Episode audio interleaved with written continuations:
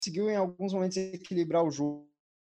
É, foi um resquício do que aconteceu no pré-pandemia, que o Milan mandante até conseguiu jogar bem, acabou tendo um resultado ruim em casa. Chegou na volta, o Cristiano Ronaldo, é, maldosamente chamado de penaldo, acabou não sendo, perdeu o pênalti. Na sequência do lance, o jogador do Milan é expulso. E isso acaba prejudicando o Milan até poder de fogo.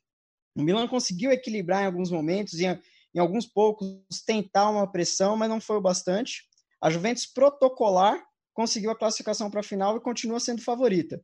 Porém, é um sinal de alerta porque a Juventus poderia ter sobrado mais nesse jogo e não foi o que aconteceu. Então, esse, esse resultado 0 a 0 acabou demonstrando que a Juventus foi apenas protocolar. É claro que a volta da pandemia ia gerar isso. Os times vão voltar numa velocidade menor do que estavam do que estavam antes. Mas o Sarri é um treinador que consegue mais do que isso e já estava sendo criticado na Juventus pelos jogadores antes da pandemia. Então, essa Juventus protocolar acabou mais preocupando do que animando nesse jogo. Essa semana eu vi bastante pessoas comentando no Instagram, Facebook, que quem sabe jogar de verdade é o Messi, que voltou e não teve problema algum, né? Então, vou deixar para vocês irem no nosso Instagram e comentar se é isso mesmo. Mas, Eduardo, eu quero saber de você. Qual foi sua visão referente a esse jogo da Juventus? Então, Gustavo, é, na minha análise, não foi um jogo memorável. É, que muito esperava, porque é um jogo muito aguardado por ser um clássico e por ser um jogo de mata-mata. Então, é um jogo que prendia mais o público, né? O pessoal queria assistir o jogo por ser um clássico. É, o Marcos falou muito bem, o Milan até conseguiu equilibrar o jogo, mas também foi um Milan muito impotente. Os times ainda estão longe dos seus melhores vigores físicos. Cristiano Ronaldo perdeu o pênalti, é, acontece. Eu vi também no, nos dados que o Cristiano Ronaldo nos últimos quatro anos ele perdeu quatro pênaltis. Então, vamos dizer, se ele é o penal, ele vai bate uns 20 pênaltis por ano. Faz, perde um só, então erra só 5%, acerta 95%. Então, se pênalti, eu falo até brincando, se pênalti fosse fácil, o Messi teria título pela seleção. Mas voltando ao jogo, a expulsão do Rebite atrapalhou muito, porque ele era o jogador que de desafogo da equipe do Milan, né? que era aquele jogador que iam forçar bolas longas. Quem assistiu a Copa de 2018 sabe que o Pjanic é um jogador de velocidade e muito bom tecnicamente. E assim ficou o jogo, o ataque contra a defesa e, no, e depois com amistoso de pré-temporada, sabe? Destaque também para o Pjanic, que voltou, né? Que ele não estava sendo titular, voltou. Destaque, o Bentancur também fez uma ótima partida, mas no geral foi um jogo morno e aconteceu uma mudança no time da Juventus que eu, como gosto do futebol vistoso, futebol mais rápido, eu gostei muito, que foi o Higuaín saindo para o Douglas Costa entrar. Então, esse trio de ataque que eu gosto de ver na Juventus jogando, com Douglas Costa, de bala e Cristiano Ronaldo de centroavante. O Higuaín teve até uma foto que viralizou essa semana, o Cristiano Ronaldo no shape, magrinho, correndo no treino, e o Higuaín, tipo, gordão do lado dele, tipo, muito fora do vigor físico de um atleta profissional. Então, minha análise do jogo foi essa, um jogo morno, com um menino impotente, e esse, essa Juventus protocolar que preocupa muito o torcedor da Juve. Legal, Du, você falou aí sobre o Higuaín, você falou que ele estava correndo, eu já achei meio estranho, né? Mas eu quero saber a opinião do Wesley, ele é um pouco mais velho que a gente, acompanhou o Milan, é, viu bastante jogadores do Milan, o time do Milan muito bom. Wesley, quero saber de você é, referente ao jogo e também referente ao futebol do Milan, né, que por muito tempo não mostra o seu futebol de antes. Então, referente ao jogo, né, a gente é até chato, né, porque você pega um jogo decisivo, uma segunda partida de semifinal da Copa da Itália pós-pandemia, não consegue ser o jogo que deveria ser, né, um jogo disputado, um jogo mais emocionante, não tanto pelo detalhe da falta de torcida e também pela situação física dos jogadores, que por mais que treinam, vem em treinamento, a, a intensidade da partida não é a mesma, né? Então esse foi o ponto chato, né? Um, um, jogo morno, né? Onde a Juventus foi protocolar e o Milan já tem um, esse problema do Milan já vem há muitos anos, né? O Milan não conseguiu ainda, depois de ter aquele grande time com o Pilo, com o Kaká, a, a renovação do Milan não foi boa, né? Então o Milan hoje está capengando, né? O Milan não está conseguindo ser o gigante, né? Não conseguiu alcançar assim um nível de com a identidade, né? De, de time grande, de briga por título, de disputa em Champions League, né? É tão verdade que eles até tentaram trazer o Gattuso, né, que foi ídolo muitos anos pela torcida do Milan, um cara que ganhou tudo e não deu certo. Né? Então o Milan está tendo essa dificuldade de voltar a ter o protagonismo. Né? E você vê o campeonato italiano muito parecido com o alemão. Né? A Juventus, agora que a Inter está embatendo, embatendo mais, mas o Juventus, e, como o Bayern, sempre dando braçadas à frente. É isso aí, legal comentar sobre o Milan, né? Faz bastante tempo que o Milan não consegue um título de expressão. O último título do Milan foi a Supercopa da Itália em 2016. Marcos, quero saber de você, é referente ao Milan. Você acha que o Milan tá lado a lado com o Vasco? Olha, acho que o Vasco na situação um pouquinho pior, mas o, eu faço paralelo o Milan muito ao que é o São Paulo. De um time que investe bastante, que gasta, que, como Wesley falou, aposta em ídolos do passado, mas você não vê um planejamento nos diretores. Você vê os dois times de Milão, tiveram uma queda nos últimos anos com a, com a crescente da Juventus. A Inter, com, depois do tricampeonato, e o Milan, depois do time do Kaká, acabaram ficando um passo atrás. E hoje você vê a Inter se desenvolvendo. O, a outra semifinal foi um Inter e Napoli, o Napoli acabou ganhando e vai fazer a final com a Juventus, mas a Inter jogou muito bem, o Spina foi o nome do jogo. Tanto para o Malco, que sofreu um frango, quanto para o bem, fazendo várias defesas e garantindo a classificação do Napoli. Como o Luiz Eduardo falou, o resultado do jogo. Mas a Inter conseguiu se reerguer e o Milan não. O Milan está patinando nos mesmos erros. Tentou trazer jogadores jovens e reemprestou o Piatek fazendo gol no, no Campeonato Português.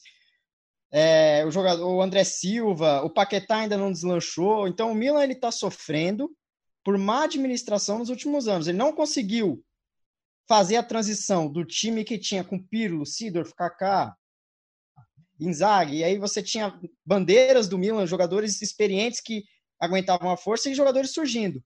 Porém, o Milan não conseguiu fazer essa renovação para depois. Então, não acertou em treinador. O Milan troca muito de treinadores, não tem uma linha de trabalho, e isso acaba refletindo, além do poder de investimento menor que a Juventus, é, reflete em não ida para Champions e a falta de títulos de expressividade, como você falou, Gustavo. Se o último título da Supercopa foi em 2016, isso demonstra que o, que, a, que o Milan vem patinando muito nos últimos anos e esse clube gigantesco, que é o Rossoneiro, não corresponde em campo à altura do clube que tem.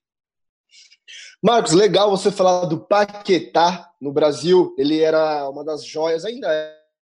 é mas eu quero saber de você, opinião referente ao Paquetá. Você acha que ele vai é, acabar um pouco a carreira dele, o início da carreira dele, jogando no Milan? Você acha que ele deveria sair do Milan? Olha, teve algumas. Eu acredito que se ele for sair do Milan, ele tem que ir para outro time europeu. Eu acho que a volta ao Brasil para ele agora é, colocaria um carimbo nele de jogador é, fracassado na Europa, que é uma coisa meio injusta. Eu acho que o Paquetá merece sim uma oportunidade em outro clube europeu. Eu acho que esse momento o Milan, vou usar uma palavra que mal compreendida pelos torcedores do Milan, por favor, entendam, mas o Milan hoje é um time tóxico. Ele impede a carreira de alguns jogadores jovens progredir, ele impede que o, o, trabalho não é feito, então o Paquetá ele é um meia, ele é um jogador de meio campo, ele é um ponta, cada treinador enxerga de uma forma. Então, se você for parar para pensar no Milan, ele ainda não teve essa sequência numa posição só para ser considerado um jogador que deu certo ou que deu errado. Ele poderia ser emprestado sim para outro time europeu, o Milan rebuscar o dinheiro investido e o Paquetá poder voltar a desenvolver o que ele estava fazendo no Flamengo. Muito bom, Marcos. É, du, quero saber a sua opinião referente ao que eu citei no início do programa, né? Foi até uma brincadeira, mas muitas pessoas vão levar muito a sério. Que é referente à volta do futebol, né? O Messi voltou, como sempre, jogando muito, só que o Cristiano Ronaldo voltou, né? E deixou a desejar aí. Você acha que isso mostra realmente quem é o melhor? Ah, com certeza isso não mostra quem é o melhor. Porque se a gente pegar os dois jogos das duas equipes, é muito parelho. Você, o Messi jogou um campeonato de pontos corridos contra adversário super fraco que sempre está brigando para não cair. Né? Então, o Messi foi destaque, fez gol de assistência, a gente vai falar mais para frente no programa sobre isso. O Cristiano Ronaldo fez, não fez uma boa partida, perdeu o pênalti, acontece, que nem eu disse, perdeu, ele perde praticamente um pênalti a cada ano de muitas batidas. Isso não mostra quem é melhor ou pior. O Cristiano Ronaldo botou no jogo clássico, né? Então, quando a gente fala de vigor físico, o campeonato italiano também exige muito, que é um futebol muito pegado. E até voltando, mudando um pouco de assunto, falando da questão do Paquetá, o Marcos disse está completamente certo. O Paquetá não teve uma sequência de jogos jogando na mesma posição. Um jogo ele é ponta, outro jogo ele é meia. Então, o Paquetá, para voltar ao futebol dele, que nem ele jogou no Flamengo, tem que jogar num futebol em outro time europeu, que não seja na Itália. Acho que o estilo de jogo do campeonato italiano e até mesmo espanhol não condiz com o estilo de jogo do Lucas Paquetá. E agora, voltando à questão do Cristiano Ronaldo e Messi, não, isso não mostra nada de que é melhor ou pior. Acho que só quando o futebol voltar com torcida, voltar ao futebol mesmo, aí a gente pode analisar assim quem é melhor ou quem é pior, né? Se bem que os dois são gênios, então é uma discussão até legal de se fazer, né? Para quem gosta de futebol, acho que é uma discussão que vem se, é, se alongando assim durante os anos. Faz muitos anos que é só essa discussão. A gente nunca tem um terceiro ali que possa bater de frente com os dois. Então essa discussão legal é bem gostosa de se fazer. Eduardo, você falou que o Paquetá teria a chance né, de mostrar o seu futebol é, em outro time europeu. Em que time europeu você acha que o Paquetá se encaixaria melhor? não digo em um time europeu, mas digo em uma liga europeia. Eu acho que o Paquetá, para desenvolver o jogo que ele jogava no Flamengo, eu acho que ele deveria jogar no campeonato inglês, cara. Que é um campeonato que exige mais velocidade, que é um campeonato que tem mais drible, que é a característica do Paquetá. O Paquetá, se você vê lá no Flamengo, ele fazia mais gols do que dava assistência. Ele não era um meio armador, ele era um meio atacante. Então a característica do Paquetá se condiz muito com do futebol inglês, não do futebol italiano ou do futebol espanhol, que são o futebol italiano na questão de ser um futebol mais pegado, de ter muitas faltas. O inglês também é um futebol pegado, porém não tem tantas faltas que nem no italiano. O espanhol é um jogo de canenciar, de mais paciência. Então o Paquetá não ia se encaixar no, nessas duas ligas, italiana e espanhola. Acho que no inglês ele se destacaria mais. Agora o time em si não sei. Agora, na liga, acho que se destacaria mais na liga inglesa. E você, Wesley, você concorda com o que o Eduardo disse referente ao Paquetá jogar em outro time europeu e referente ao Cristiano Ronaldo? Você acha que essa volta é, deu para perceber que sim, o Messi é o melhor? Então, falando um pouco do Paquetá, eu acho que o Paquetá daria certo sim no futebol espanhol se ele, se ele jogasse num time como o Atlético de Madrid, por exemplo. Porque, assim, se você for avaliar o que está dificultando o futebol do Paquetá desenvolver no, no, futebol italiano, porque o futebol italiano é um futebol de muita marcação. O jogador tem que se doar muito fisicamente em cumprir, e cobrir os espaços, é um jogo muito, muito pegado. Tanto o inglês também é a mesma coisa, de velocidade, só que o que o Du falou tem razão, que não tem tantas faltas. Só que no espanhol, você pode avaliar que os jogadores brasileiros que vão para o futebol espanhol sempre se dão bem. Você pode ver pelo caso do Vinícius Júnior, do Rodrigo, a adaptação um pouco mais fácil, porque o futebol espanhol é um futebol mais de toque de bola e de drible. O futebol inglês você vê muita velocidade, muita transição. E eu não sei se o Paquetá ele se adaptaria nesse estilo de jogo. E em questão do Cristiano Ronaldo, que a gente está comentando sobre o Messi, a primeira coisa que tem que ser avaliada é porque o Cristiano Ronaldo entrou já num clássico contra o Milan um jogo decisivo para uma vaga na final. E o Messi jogou com um time mais fraco, maior que um dos piores times do Campeonato Espanhol. E a questão do Cristiano, que eu acho que ele não deslanchou na Juve ainda, como fez no Manchester United, como fez no Real Madrid, é derivado ao treinador. Eu acho que o Sarri ele tem uma, umas, umas colocações táticas que prejudicam muito. Vamos supor, o Cristiano Ronaldo hoje, pela idade que tem, qual foi o sucesso dele no Real Madrid? Como centroavante. Teve jogos né, na Juventus que o Cristiano Ronaldo estava jogando de ponta e o Higuaín como um homem centralizado. Agora, nesse jogo contra o Milan, eu vi a mudança dele. Eu espero que ele mantenha essa sequência, que o Cristiano Ronaldo vá aparecer o futebol dele que encantou no Real Madrid. Palavras fortes do, do Wesley, né? Não deslanchou ainda. Marcos, você concorda com Wesley? Acha que o Cristiano Ronaldo, o Cristiano Ronaldo ainda não deslanchou, não mostrou o seu futebol? Ah, eu concordo, mas não que ele não tenha demonstrado futebol. Lembrar que ele foi um dos artilheiros na liga passada. A grande questão é que o modelo do Sarri é muito complexo. A gente viu no Chelsea a dificuldade que ele teve. Ele colocava o Kanté, às vezes, como um segundo homem de meio campo, para o Jorginho ser esse cara que organizava. Na Juventus, embora a Juventus tenha um talento individual muito maior do que o Chelsea, a Juventus hoje está entre os cinco maiores elencos do mundo. Se você for parar para analisar peça por peça, eu acredito que o campeonato italiano ele tem essa dificuldade para o centroavante. Ele traz essa, é, a questão da marcação mais forte. Talvez o Sarri tenha pensado, vou colocar ele aqui, vou colocar o Cristiano Ronaldo cortando da ponta para o meio, porque quem vai sofrer com a marcação é o, é Higuaín e não ele. Porém, ele não se adapta mais a essa função. Ele se tornou um centroavante muito bom. Eu acho que o Sarri percebeu isso e acredito que o jogo contra o Milan, que vocês estão comentando sobre Messi, sobre Cristiano Ronaldo, é totalmente diferente. Um é jogo eliminatório, o outro é uma rodada do Campeonato Espanhol. Eu acredito que agora o Sarri conseguiu compreender que mesmo sendo saindo da área, o Cristiano Ronaldo precisa estar no comando de ataque e não preso a uma ponta do campo. Muito bom isso que você falou. Você quer falar, Wesley? Sim, Gustavo, igual o Max falou. Quando eu falei na questão de deslanchar, eu falei na questão não que ele não está bem, porque ele é um dos artilheiros do, da Juventus, né? Só que ele não está tendo o mesmo rendimento no Real Madrid por causa disso que o Marcos falou mesmo, da questão do, do Sarri não ter encaixado ele, porque você pode ver a maioria dos jogos que o Cristiano fez gols, que ele se destacou na Juventus, que foi protagonista, foi em jogos que ele foi centroavante. Você pode perceber que todo jogo que ele joga com o Higuaín, o rendimento dele é abaixo. Não que ele jogue mal, faça partida ruim, mas ele não consegue atingir a performance dele total, que a gente viu no Real Madrid e no Manchester United.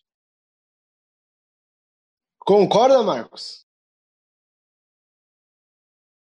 Concordo, concordo. Concordo no gênero número grau. Eu acho que no, no, no, Manchester United ele era até esse ponta, mas a, a mudança para o Real Madrid faz ele virar um centroavante fixo e acredito que daqui até o fim da carreira ele vai se manter como um centroavante nota 8, nota 9, para não dizer 10. Daqui até o fim da carreira ele não se adapta mais nem à função de ponta nem à função de meio. Eu concordo com o Wesley que hoje ele é um centroavante e um centroavante. O Marcos ficou em cima do muro, dá uma pipocada aí, né, Edu? Você concorda? Não, concordo sim. O Cristiano Ronaldo, o Cristiano Ronaldo, nessa questão do, do Manchester, é que nem ele teve muito sucesso no Manchester jogando de ponta, mas por conta da idade, né? O Cristiano Ronaldo era um cara mais jovem, era mais driblador. Ele foi adaptando o jogo dele ao futebol, né? Que foi mudando ao longo dos anos. Então ele, ele mudou o jogo dele, percebeu que o, a idade foi che chegando assim, né? Ele já tem 30 e poucos anos, mas é, o físico dele é de como se tivesse 18, 19. Mas em questão da idade e da experiência, ele falou, não, tem que começar a jogar centroavante onde ele vai fazer mais gols. Se ele acha que se ele continuar jogando de ponta, por exemplo, no Real Madrid, ele não teria o destaque, não teria conseguindo as bolas de ouro que ele conseguiu nos últimos anos. Sim. Porque ele não estaria fazendo, ele não estaria perto da área, não estaria fazendo tanto gol. Mas essa questão do, do Sarri é isso mesmo, ele não ele não achou ainda o esquema para o Cristiano jogar assim, não. O Cristiano Ronaldo não tem destaque, mas acho que se continuar de centroavante vai ajudar. Então é isso, ó. Vamos para o nosso intervalo comercial e já voltamos depois para falar do campeonato espanhol, ok? Então, ó, espero vocês, não saem.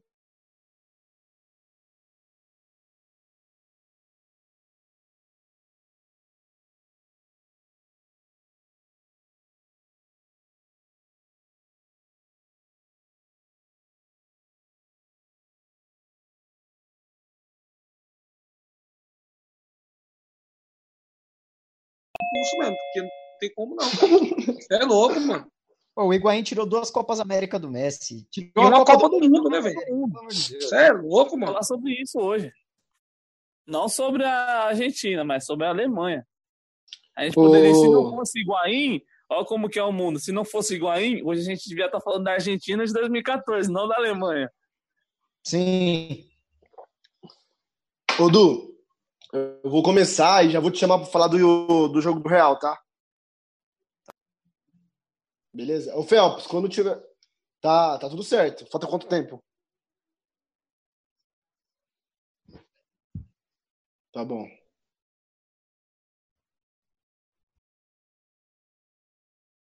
Avisa aí, Phelps. Gustavo vai ser pai.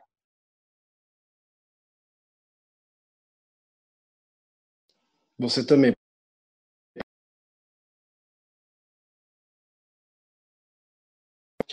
Voltamos de mais um intervalo comercial, onde anteriormente estávamos discutindo sobre o jogo da Juventus, sobre Cristiano Ronaldo, entre outras coisas. Agora eu já quero, Eduardo, que você fale um pouco sobre o jogo do Real Madrid. Então, vamos falar um pouco sobre o Real Madrid, sobre essa volta do Campeonato Espanhol em geral, né? O Real Madrid que venceu fora de casa por 3 a 1 com gols de Marcelo, Cross e Sérgio Ramos, né? Em ordem certa, Marcelo, Sérgio Ramos e Tony Cross. Real Madrid construiu o resultado no primeiro tempo, fez os três gols no primeiro tempo, venceu sem susto. Jogou muito bem, foi a grande atuação dos autores dos gols.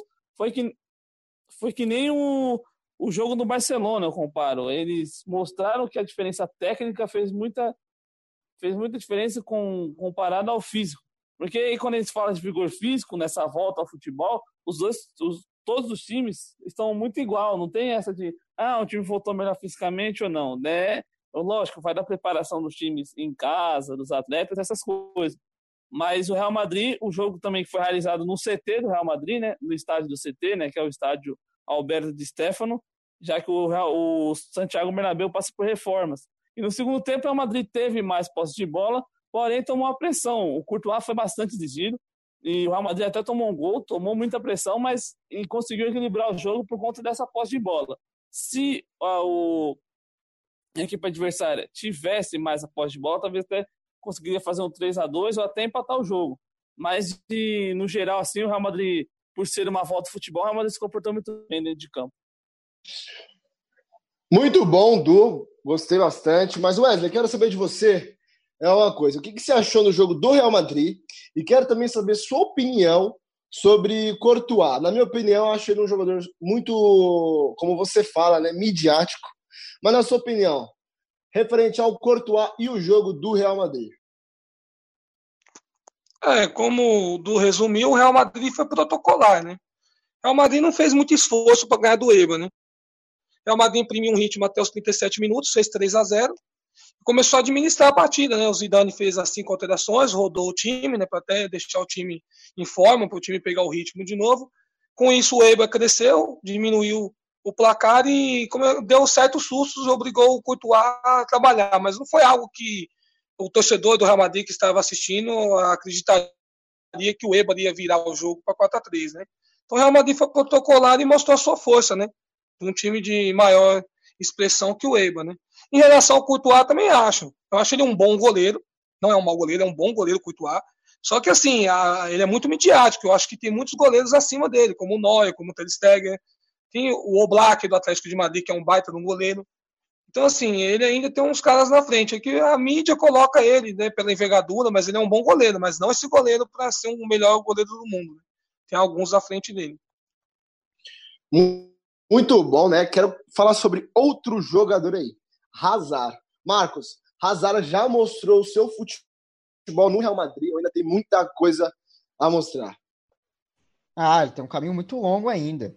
Acho que o jogo de hoje ele foi bem, ele participa no gol do Sérgio Ramos na assistência, mas ainda tem muito que mostrar. Tá longe de ser aquele super jogador do Chelsea. Ele teve, claro, um problema de lesão. Foi muito comemorado quando chegou ao Real Madrid. Eu acho que o fato de ter chegado depois da saída do Cristiano Ronaldo trouxe um peso para ele. Ele no Chelsea foi, acho que um dos jogadores principais do Chelsea nos últimos 15, 20 anos, se você colocar aí, um dos principais, um dos melhores, tecnicamente. Mas no Real Madrid ele ainda tem um longo caminho. O Real Madrid, ele, você não basta, não basta ser técnico, você não basta ser um grande jogador. Historicamente, o Real Madrid tem muitos jogadores técnicos e muitos jogadores bons. Então, a competição dentro do elenco do Real Madrid, ela é superior a talvez algumas competições que você encontra em clubes. Então, você está no Real Madrid é muito mais difícil, com todo respeito, e não estou comparando o tamanho de times, a estar no Chelsea. O Hazard tinha uma situação de ídolo no Chelsea, uma situação de conforto até para ele. Foi um dos grandes jogadores do Sarri que a gente falou no, no bloco anterior. Mas o Real Madrid é outra coisa. Então ele olha, ele tem o Vinícius Júnior, ele tem o Rodrigo, ele tem o Benzema, ele tem um Tony Kroos que fez um golaço no começo do jogo, Sérgio Ramos, que é a figura principal do vestiário e do time, Marcelo, que é uma reserva técnica na lateral esquerda. Então é muito jogador bom. Nesse caso, você tem que estar se destacando, até porque a torcida espera isso de você. A torcida do Real Madrid espera que você seja comparável ao Messi, que você consiga trazer esse nível de competitividade lá no alto. Então ele ainda está uns degraus abaixo da expectativa da torcida. sobre o jogo. O Real Madrid foi bem, conseguiu jogar protocolarmente e resolveu o jogo no primeiro tempo. Pode falar. Então, nessa questão do Hazard jogar bem ou não no Real Madrid, tem também na questão que ele veio com o status de sucessor do Cristiano Ronaldo, né? À toa que ele está usando a camisa 7. Então, as lesões, eu acho que as lesões atrapalham muito. O Hazard, eu comparo a situação dele no Real Madrid hoje com a do Bale. São dois ótimos jogadores, mas se machucam demais. Então, por isso eles não têm o destaque que eles deviam ter.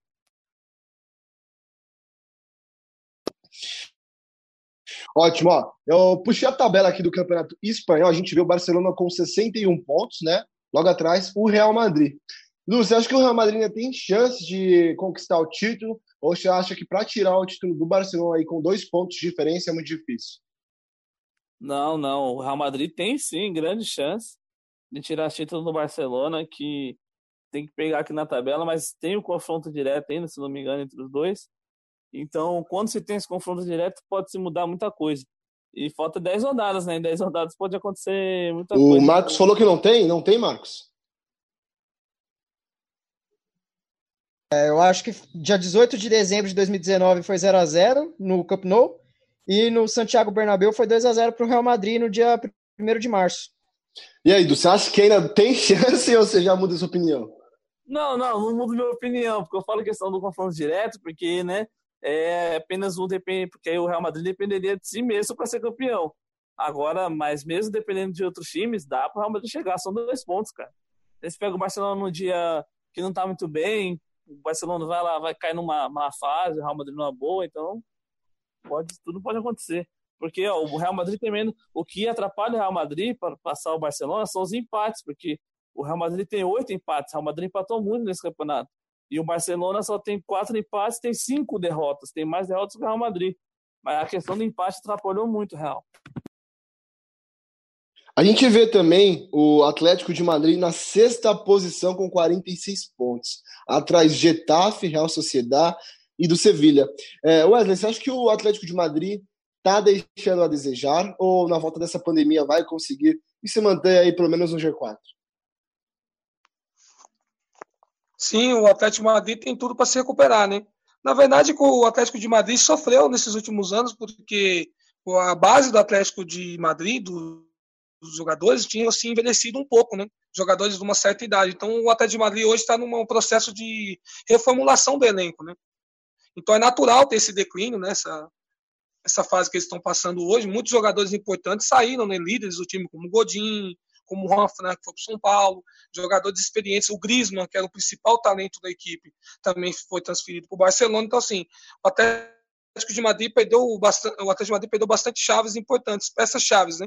Eles conseguiram recuperar alguns jogadores, como Renan Lodge, que é uma promessa, um jogador jovem, perdeu o Felipe Luiz. Então, assim, o Atlético de Madrid está passando essa situação porque está reformulando a equipe, mas tem, tem possibilidade, pelo menos, de beliscar uma vaga para a Champions League no próximo ano.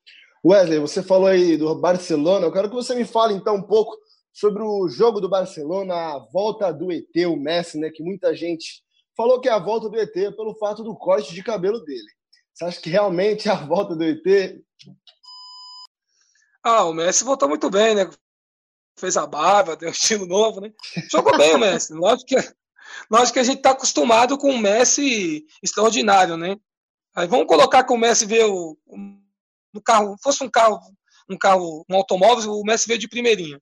Veio de boa, fez uma boa partida, o Barcelona foi bem também. Protocolar também. O Barcelona precisou fazer muito esforço, pressionar a equipe do Mallorca para poder vencer a partida. Os gols saíram naturalmente. Né? O Vidal também fez uma boa partida. Mas o Messi, quando o Messi joga, a gente sempre espera show, né? Mas ele foi muito bem, fez uma boa partida, é, participativo. E agora a gente espera a sequência, né? Porque agora todas as equipes têm que voltar fisicamente para a gente poder ver eles no ápice físico, que aí começa a aparecer a individualidade e a genialidade.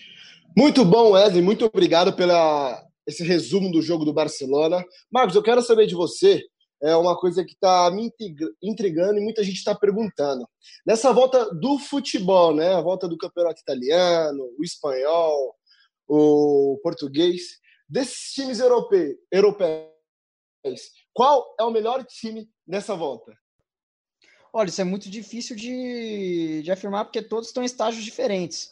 Mas para não ser acusado de ficar no muro, eu vou apontar um, o Bayern de Munique.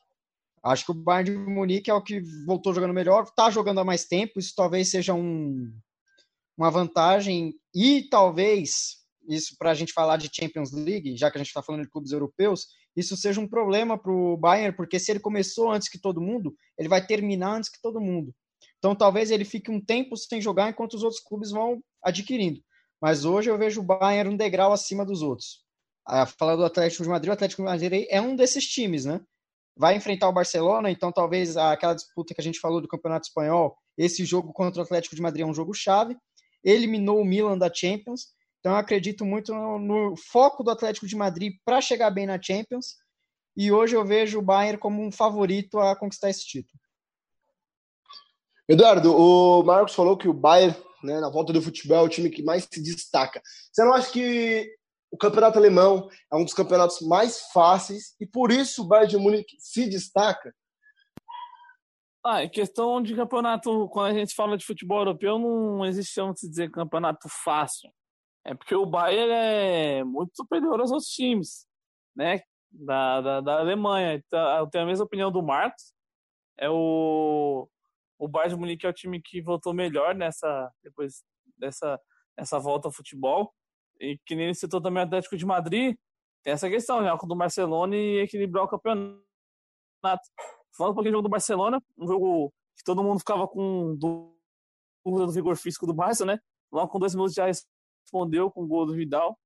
O Barcelona jogou muito bem, né? A atuação do Messi brilhante. Foi, e também acho que para o Barcelona jogar bem com o time que tem hoje, tem que ter a atuação brilhante do Messi. E acho que o Bayern, nessa volta ao futebol, jogou melhor. Se continuar assim, é um dos candidatos a vencer a Liga dos Campeões. E, e o Barcelona também, Messi, Atlético de Madrid, pode até equilibrar esse campeonato. Então vamos ver o que pode acontecer no espanhol. Já falamos muito do futebol europeu, vamos falar agora do nosso Brasilzão e principalmente aí do Carioca. Futebol Carioca vai voltar. Quero saber de você, Wesley. Nessa volta do Carioca, qual é o time que vai ter mais dificuldade de conseguir mostrar um bom futebol? Ou você acha que eles já vão voltar com tudo, com um bom futebol apresentado? Ah, acredito que dos grandes, eu acho que Botafogo e Vasco vão ser os times que vão ter mais dificuldade. Pelo fato de não ter contratado ninguém, são times que estão endividados, né? Sem pagar jogadores. Né? Então a, a dificuldade vai ser grande para Vasco e Botafogo. Acredito que o Fluminense, pelas contratações, para mim é uma expectativa pelo Fred. Vamos ver se o Odair Helma consegue rodar esses jogadores aí para ver se o Fluminense apresenta um melhor futebol. E o Flamengo é favoritaço ser campeão, né? O Flamengo já está com a base, o time está bem focado, as peças, né, que manteve a mesma equipe, então a tendência é o Flamengo campeão carioca, e a gente espera que o Fluminense mostre um grande futebol. Agora, do Vasco, o Botafogo não espera realmente que tenha uma, uma boa performance nesse campeonato, principalmente com essa pausa aí que teve da pandemia. Não acredito que Vasco e Botafogo voltam voando, não. E você, Marcos, você acha que o campeonato carioca aí já vai voltar com tudo? Né? Flamengo com muita chance ao título, ou vai ser totalmente diferente? Todos os times vão voltar bem e o Flamengo se cuide? Ah, eu acho que é, eu vou inverter essa pergunta. Eu acho que nenhum time vai voltar bem. Talvez o Flamengo volte é, e o Fluminense a gente tem essa expectativa de ver. A verdade é que a gente não sabe se é o Fluminense ou se é uma, uma filial do Cruzeiro de 2019. Porque vai, se prometer o que está se dizendo por aí, a gente vai ter Egídio, Henrique e Fred. Esse time é. E o Hudson, que estava no Cruzeiro antes. Então a gente vai ter uma reedição do Cruzeiro anos depois. O Vasco de treinador novo, o Wagner e o Antônio Lopes como um coordenador, o Botafogo, na questão financeira, a gente já falou tensa. A posição do Vasco, o Vasco é o quinto colocado do grupo B com dois pontos em três jogos, praticamente eliminado. O Botafogo é o quarto colocado com quatro pontos, porém o Botafogo está no mesmo grupo do Flamengo. Então a chance dos dois não se classificar é muito grande. O Botafogo talvez esteja mirando para o Campeonato Brasileiro. E não acho que esteja errado da parte dele se manter na elite do futebol carioca, se preocupar em não cair. Essa deveria ser para mim a visão de Botafogo e Vasco, porque cair no estadual é dez vezes pior do que cair no brasileiro, e eu acho que isso é uma unanimidade. e buscar se reequilibrar para o Campeonato Brasileiro. A gente não sabe se vai ter jogo a cada dois dias, a gente ainda não sabe muito bem como vai ser a tabela do Campeonato Brasileiro, mas eu acho que o Carioca, se alguém vai voltar bem, é o Flamengo, mais longe do que a gente está acostumado de ver. Vai ser um campeonato de aquecimento quase. A gente vai ver os times se aquecendo. Então, Botafogo e Vasco eu vejo na situação pior e talvez o Botafogo um pouco abaixo do Vasco pela falta de jogadores individuais, exceção ao Honda. Falando do Vasco, Eduardo, eu quero saber de você. Você acha que esse tempo, né, a pandemia, é, deu para o Vasco dar uma respirada, voltar aí para o futebol de cara nova, é, com futebol mais apresentável? Então, essa questão de futebol apresentável, voltar depois da depois nessa volta ao futebol, é, é bem difícil, porque os times não estão treinando com a mesma intensidade. Então, acho difícil. Acho que nessa volta do Carioca, Fluminense e Flamengo vão prevalecer aí com maiores assim no Rio de Janeiro e Vasco e Botafogo passando aperto, por questão de, com exceção, questão técnica assim, com exceção do Germancano e do Honda, respectivamente Vasco e Botafogo, os times vão ter muita dificuldade. Então, essa questão que nem o Marcos disse de cair no estadual, essa é uma preocupação, é até pior, muito pior que cair no Campeonato Brasileiro. Esses dias estava até brincando com o Wesley, falando assim, nós somos palmeirenses. Falei, nossa, Imagina, volta a pandemia, o Palmeiras volta ruim e, e, cai no brasileiro. Imagina. Então, tipo, a gente fala essas coisas brincando, mas todos os times correm isso. A gente não vai saber como vai voltar tanto o brasileiro e muito menos o carioca, que é um futebol tecnicamente, tirando o Flamengo, os outros times tecnicamente não têm uma boa vantagem assim para os times de São Paulo, o time de Minas, os times do Rio Grande do Sul. Então, acho que nessa volta do carioca, Botafogo e Vasco vão ter bastante dificuldade. Um dos nossos internautas foi lá no nosso Instagram e pediu que a gente comentasse sobre a volta do Jô ao Corinthians. Wesley, você acha que a volta do Jô ao Corinthians vai beneficiar o Corinthians ou o Corinthians não precisa do Jô neste momento? Ah, o Corinthians, com certeza. O Jô sempre é uma figura importante no Corinthians, né? pela, pela questão da identificação, pelo ter sido revelado no Corinthians, pelo futebol apresentado, campeão brasileiro. Apesar que, vendo pelo lado desportivo, eu acho que o Corinthians deveria investir em outras posições, né? Se você for ver o elenco do Corinthians, você tem um Bocelli, já tem um Wagner Love, então assim, é mais um para brigar na posição, por posição, né? E avaliando questão salarial, o Bocelli não ganha pouco, o Wagner Love muito menos. Então, para o Corinthians, que está precisando saldar as dívidas, está precisando sair desse déficit, o jogo, questão financeira e de questão desportiva, não agregaria nada ao Corinthians. O Corinthians deveria pegar esse investimento e investir em outras posições que são carentes da equipe. Mas eu acredito que isso aí também é uma jogada de marketing pela identificação que o Jô tem com o Corinthians e com a torcida. É basicamente o que o Fluminense está fazendo com o Fred. É, a proposição é essa: dar uma maquiada na, num problema político, num problema financeiro no clube, trazendo um ídolo para gerar essa comoção da torcida. Pode falar, Du. Então, o Wesley falou da questão do Love, o Love que rescindiu com o Corinthians na semana passada, ele não é mais jogador do Corinthians, acho que até por isso o Corinthians querendo trazer o Jô, mas acho meio desnecessário você trazer o Jô, sendo que você já tem o Mauro Bocelli. Se, se a ideia é trazer pela idolatria, ok, mas em questão desportiva, não, porque se você tentar encaixar Bocelli e Jô juntos, não vai dar certo. Eles têm a mesma característica, os dois já são jogadores experientes com a idade mais avançada, então tem a mesma opinião do Wesley. Tem que investir em outras posições, principalmente no meio campo. Eles não têm. O que, que adianta você contratar o jogo, ter um centroavante como o Bocelli, se não tem alguém para armar o jogo? Muitas vezes o treinador do Corinthians está usando. O Thiago Nunes usa em muitos jogos os Luan. Não é característica do Luan meio campo, o Luan é mais um cara de ponta. Então acho que essa volta ao jogo é legal por questão da idolatria dele no Corinthians, mas questão desportiva é péssima para o Corinthians.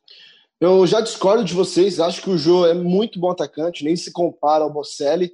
É, falando bem sério mesmo, acho que não tem ninguém que segura o zagueiro tão bem, segura a bola tão bem que nem o Jô. É, no Grêmio, o Renato Gaúcho fazia muito com o Jael, né, o Luan.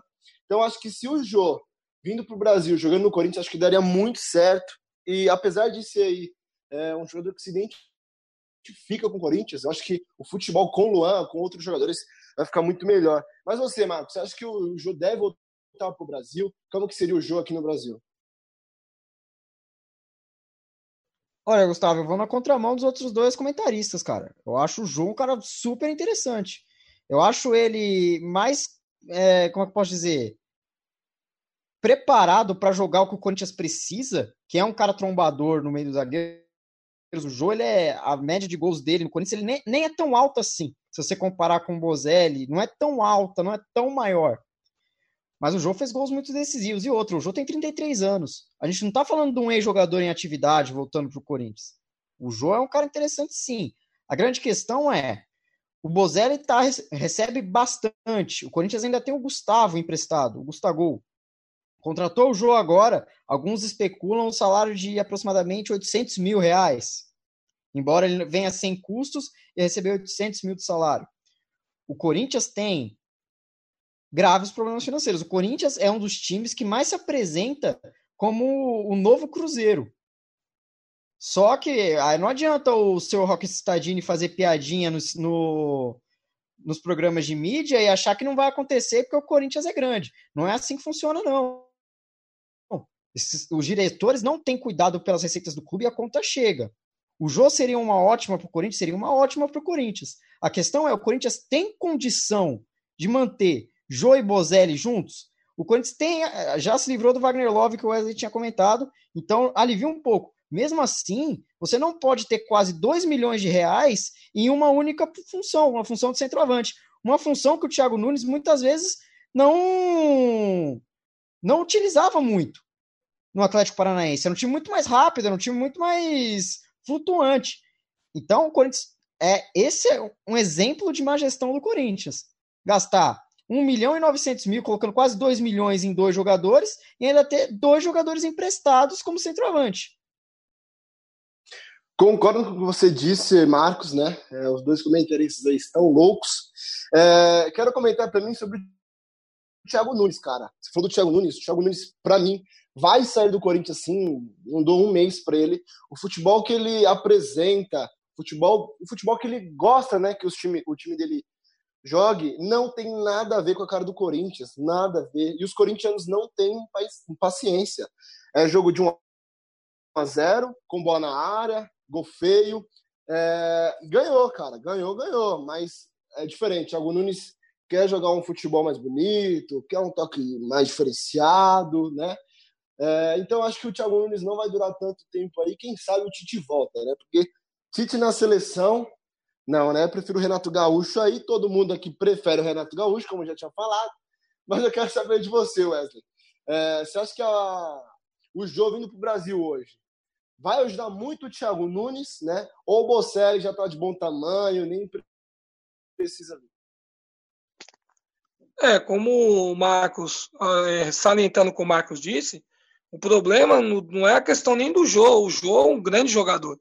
A questão é que o Thiago Nunes, até essa dificuldade do Thiago Nunes fazer o Corinthians jogar. Porque a ideologia do Thiago Nunes sempre foi uma ideologia muito parecida com o jogo do Barcelona. Do falso 9, daquela movimentação. Você pode ver que o Pablo era o centroavante do Atlético Paranaense. O Pablo tem essa característica de sair bastante da área, abrir espaço para os meias, para os volantes chegar para efetuar as finalizações. Você pode ver que o Rafael Veiga era um grande destaque do Atlético Paranaense naquela campanha da Copa Sul-Americana, que era um meio que chegava fazendo gols. Então, assim, o jogo para a volta para o Corinthians é ótimo, como eu disse. Mas deportivamente eu acho que não seria bom, tanto pelo, pelo que o Thiago Nunes quer implantar no, no clube da questão financeira. João, grande jogador, seria legal? Seria. Só que, na minha opinião, ele não vai agregar nada no Corinthians nessa questão. Eu acho que vai ser mais fácil ele derrubar o Thiago Nunes para poder vir outro treinador e encaixar ele no time. Concordo com você também, Wesley, que você falou referente aí derrubar o Thiago Nunes, né? Mas já falamos aí sobre a volta do italiano, falamos sobre a Juventus, a volta do espanhol, comentamos sobre o Barça e o Real Madrid, né? CR7, Messi, a volta do Carioca. Agora vamos para a melhor parte do programa, é, a volta aí, a volta não, desculpa, as comparações entre França de 2018 e Alemanha de 2014, né? Escolhida aí pelo Eduardo. Então, se você quer escolher, quer sugerir aí as comparações, vai no nosso Instagram, no Pique da Bola Underline e comenta lá que a gente vai aceitar, ok? Vamos para nossas comparações. França 2018 e Alemanha 2014. Começando pelo gol, temos Lloris e o Neuer. É, vou começar falando que eu não sou muito fã do Neuer, né? É, não acho um goleiro diferenciado. É bom goleiro, né? Ele não é aquele goleiro plástico, ele é simples, né? Então, não me agrada muito, mas ainda voto no Neuer, é, porque é muito melhor que o Lloris. Então, eu quero saber de você, Marcos. Neuer ou Lloris? Eu acho que a gente, comentando de goleiro, voltando no programa, o Courtois é muito mais plástico do que o Neuer, né? Se você for parar para pensar, o Courtois estica, tem aquela defesa no jogo do Brasil e, e Bélgica que ele pega lá, e o Neuer é muito mais seguro.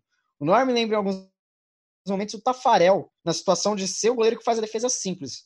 Eu tô falando tudo isso para dizer que a comparação ela, ela é desumana com o Lloris. O Lloris não é um, um, goleiro ruim, mas o Neuer é bem melhor que ele. naquela Copa específica de 2014, o Neuer foi uma figura importante, 7 a 1 à parte, e até no 7 a 1 ele trabalhou em alguns lances, mas o Neuer foi um dos pilares daquele time, então eu vou de Manuel Neuer.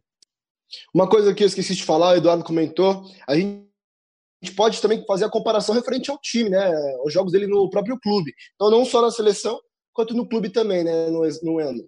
Mas, Wesley, você, Neuer ou Lloris? É, a comparação chega até a ser covarde, né? O Neuer é muito superior ao Luiz. É um goleiro preparado, né? Bem posicionado, faz defesa simples, tem uma ótima saída de bola com os pés. Ele muitas vezes ele que dá, ele adianta a saída do, do time, que ele joga contra a seleção da Alemanha, ele dá aquela qualidade. Muitas vezes faz até um líbero. E muitos, teve um jogo contra a Argélia que a Alemanha passou nas quartas de final contra a Argélia antes de pegar o Brasil, que a Alemanha sofreu para passar. Chegou um determinado tempo do jogo que o Neuer ele estava como um líbero, cortando os contra-ataques da Argélia para a Alemanha sufocar a Argélia. Né? Então, para mim, o Neuer sem sombra de dúvida. Então temos aí três votos ao Noia, mas ó, antes do voto do Eduardo, vamos para os comerciais, já voltamos para discutir sobre aí as comparações, tá? E não sai, fica aí que a gente já volta.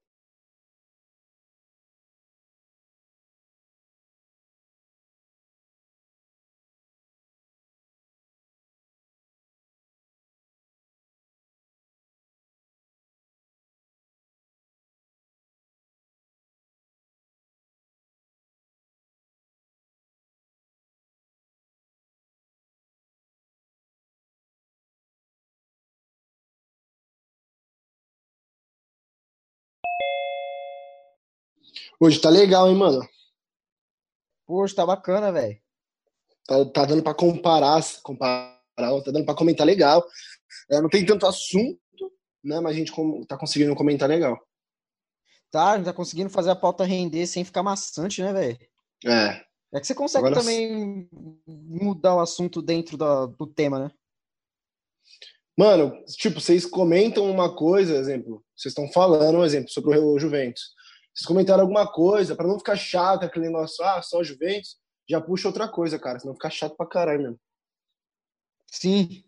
Acho que a gente conseguiu fazer isso hoje, velho. É verdade. Hoje foi legal porque deu para puxar bem. Calma aí, deixa eu aceitar os povos entrar. Porque falamos do Milan, falamos da Inter, falamos do Sarri, do Cristiano Ronaldo, é, falar bloco do, pa, do Paquetá, do Paquetá, verdade. Só falta o Wesley só. Você vai ser Ó, agora, Du, só o último voto, depois vamos para Pavar e Lan. Foda. Eu acho que comparar o Pavar é foda, né? Porque o Pavar, ele surgiu na Copa, não foi? Pois é. Então, é foda, mas foda-se. Oh, mas deixa eu é falar, o, grande destaque dele. o, Marçai Tô, tô tá. aqui, tô aqui, tô aqui. Ô, Marcos, o Loris quebra um braço antes ou depois da Copa? Não entendi, bro. Peraí que deu uma travada aí. O Loris tem aquela lesão que ele quebra o braço antes ou depois da Copa? Eu acho que é depois, cara. É depois, né? Para de comer, Wesley. Ô, Wesley, traz uma coxinha aí pra mim, velho. Traz uma aqui também, mano. É lá no Leão, é lá no, naquela, naquele negócio lá do. Vocês compraram? Tudo bom. O Duca é uma, uma desculpa para voltar no sorriso. Falar que o cara foi ruim porque. Não. Falta quanto tempo, Phelps? Ah, aí você fala, um, dois, três. O povo tá elogiando, mano, aqui, hein? O povo tá gostando. Ô, Phelps, depois nosso vídeo novo? Viu? Ele foi lá, comentou, velho. Viu nosso vídeo novo? É. Foi tudo. Foi.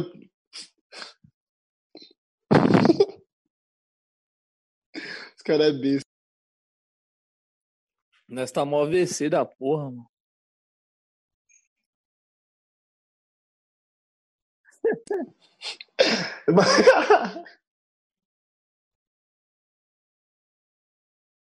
Não, a gente não trabalha com esse tipo de coisa, entendeu? Mas lógico que foi, né, caramba? Vamos, Nós falta quanto tempo? Do caralho, vamos. Ô, tá já pra mim, viado. Ah!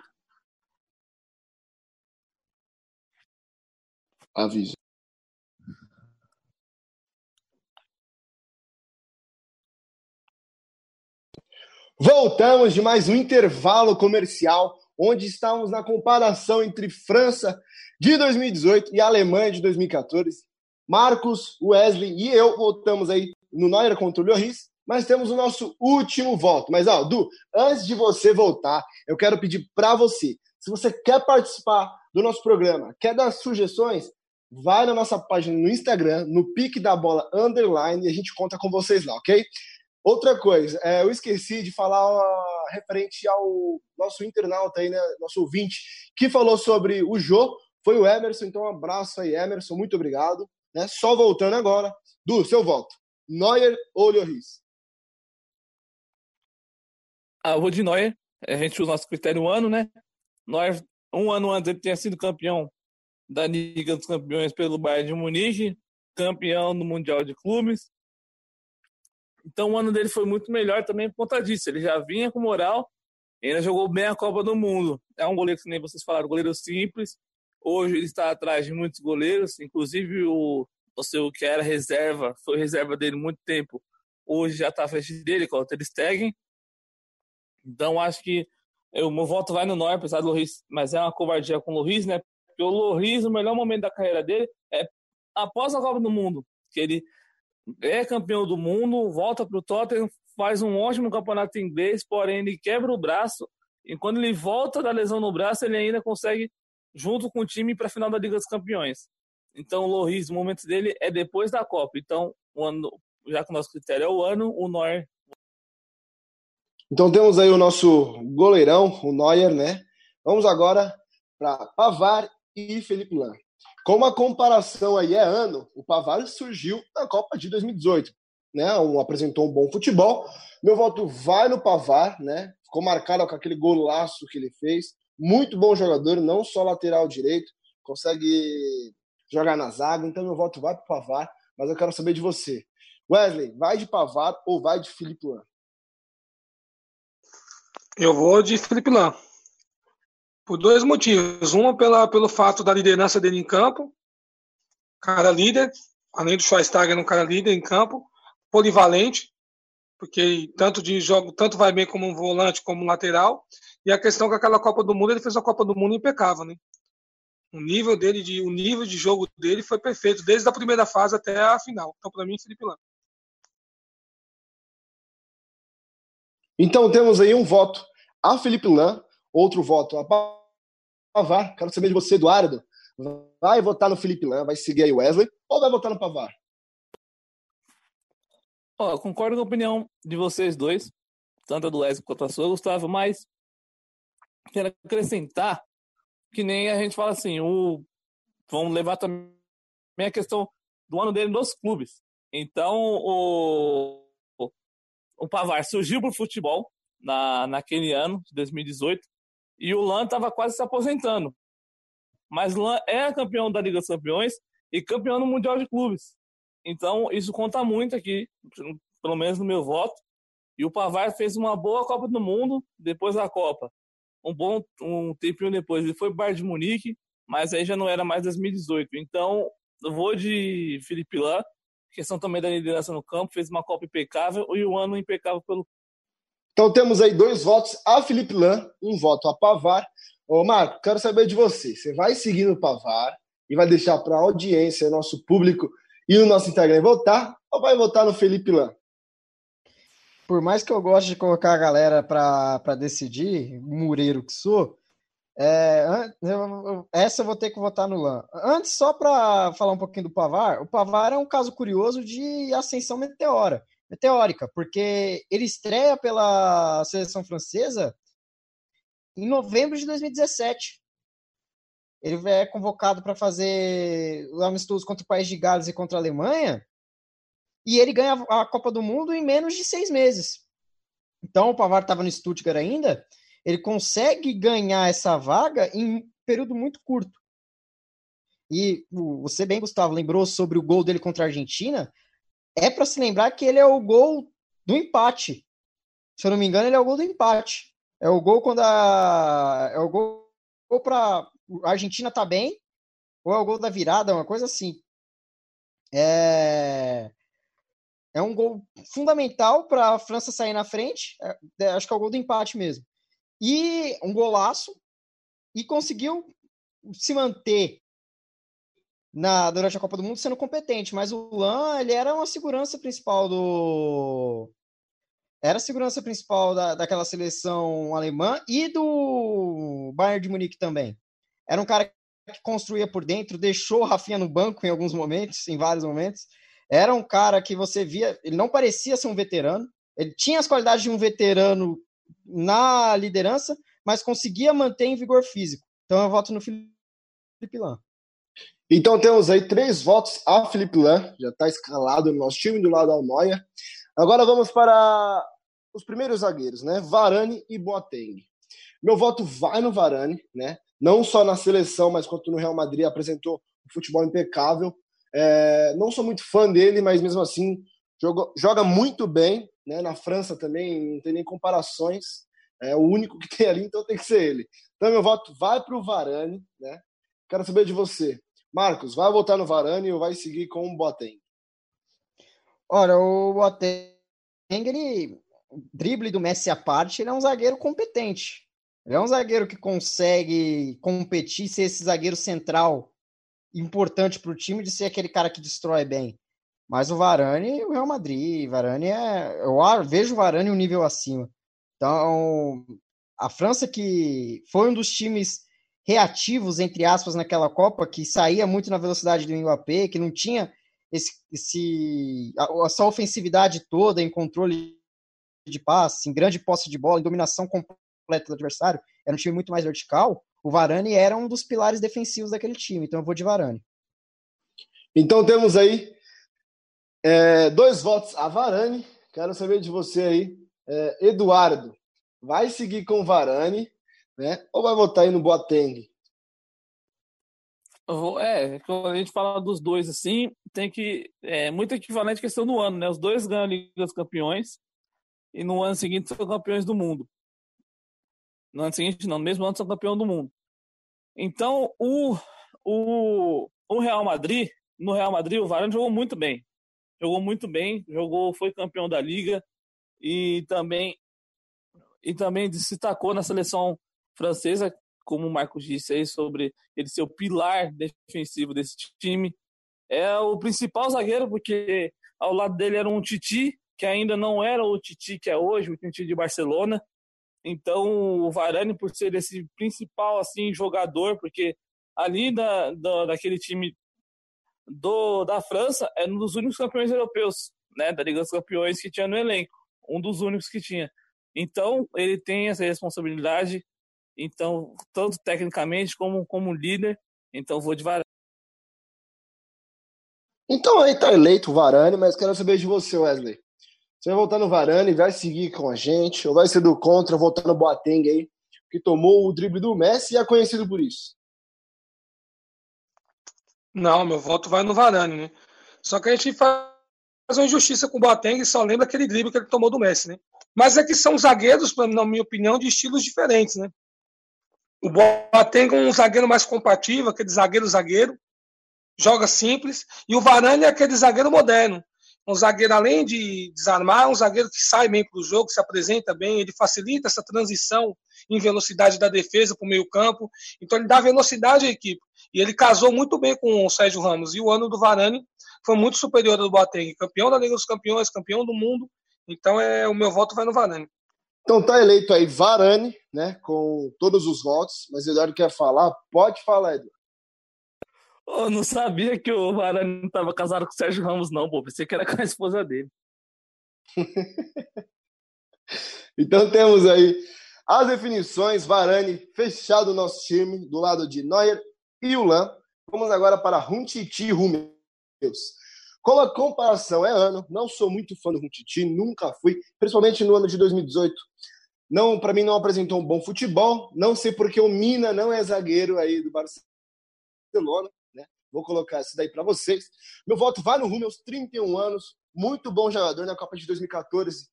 Anulou Fred, né? Não só o Fred, como outros atacantes. Então meu voto vai em Rummels. Quero saber de você, Wesley. Vai seguir com Rummels, né? Que anulou, acabou com a nossa seleção, vai votar no Runtiti? O meu voto também vai no Rúmeus, né? O Rúmeus fez um ano muito superior do Titi. Acredito eu que o Titi teve esse destaque todo pela, pela dupla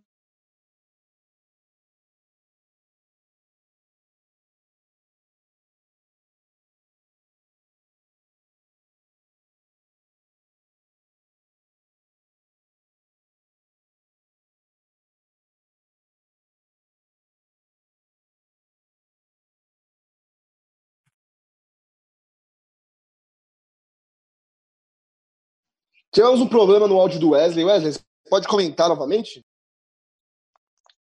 Então, meu voto vai no Rúmeus.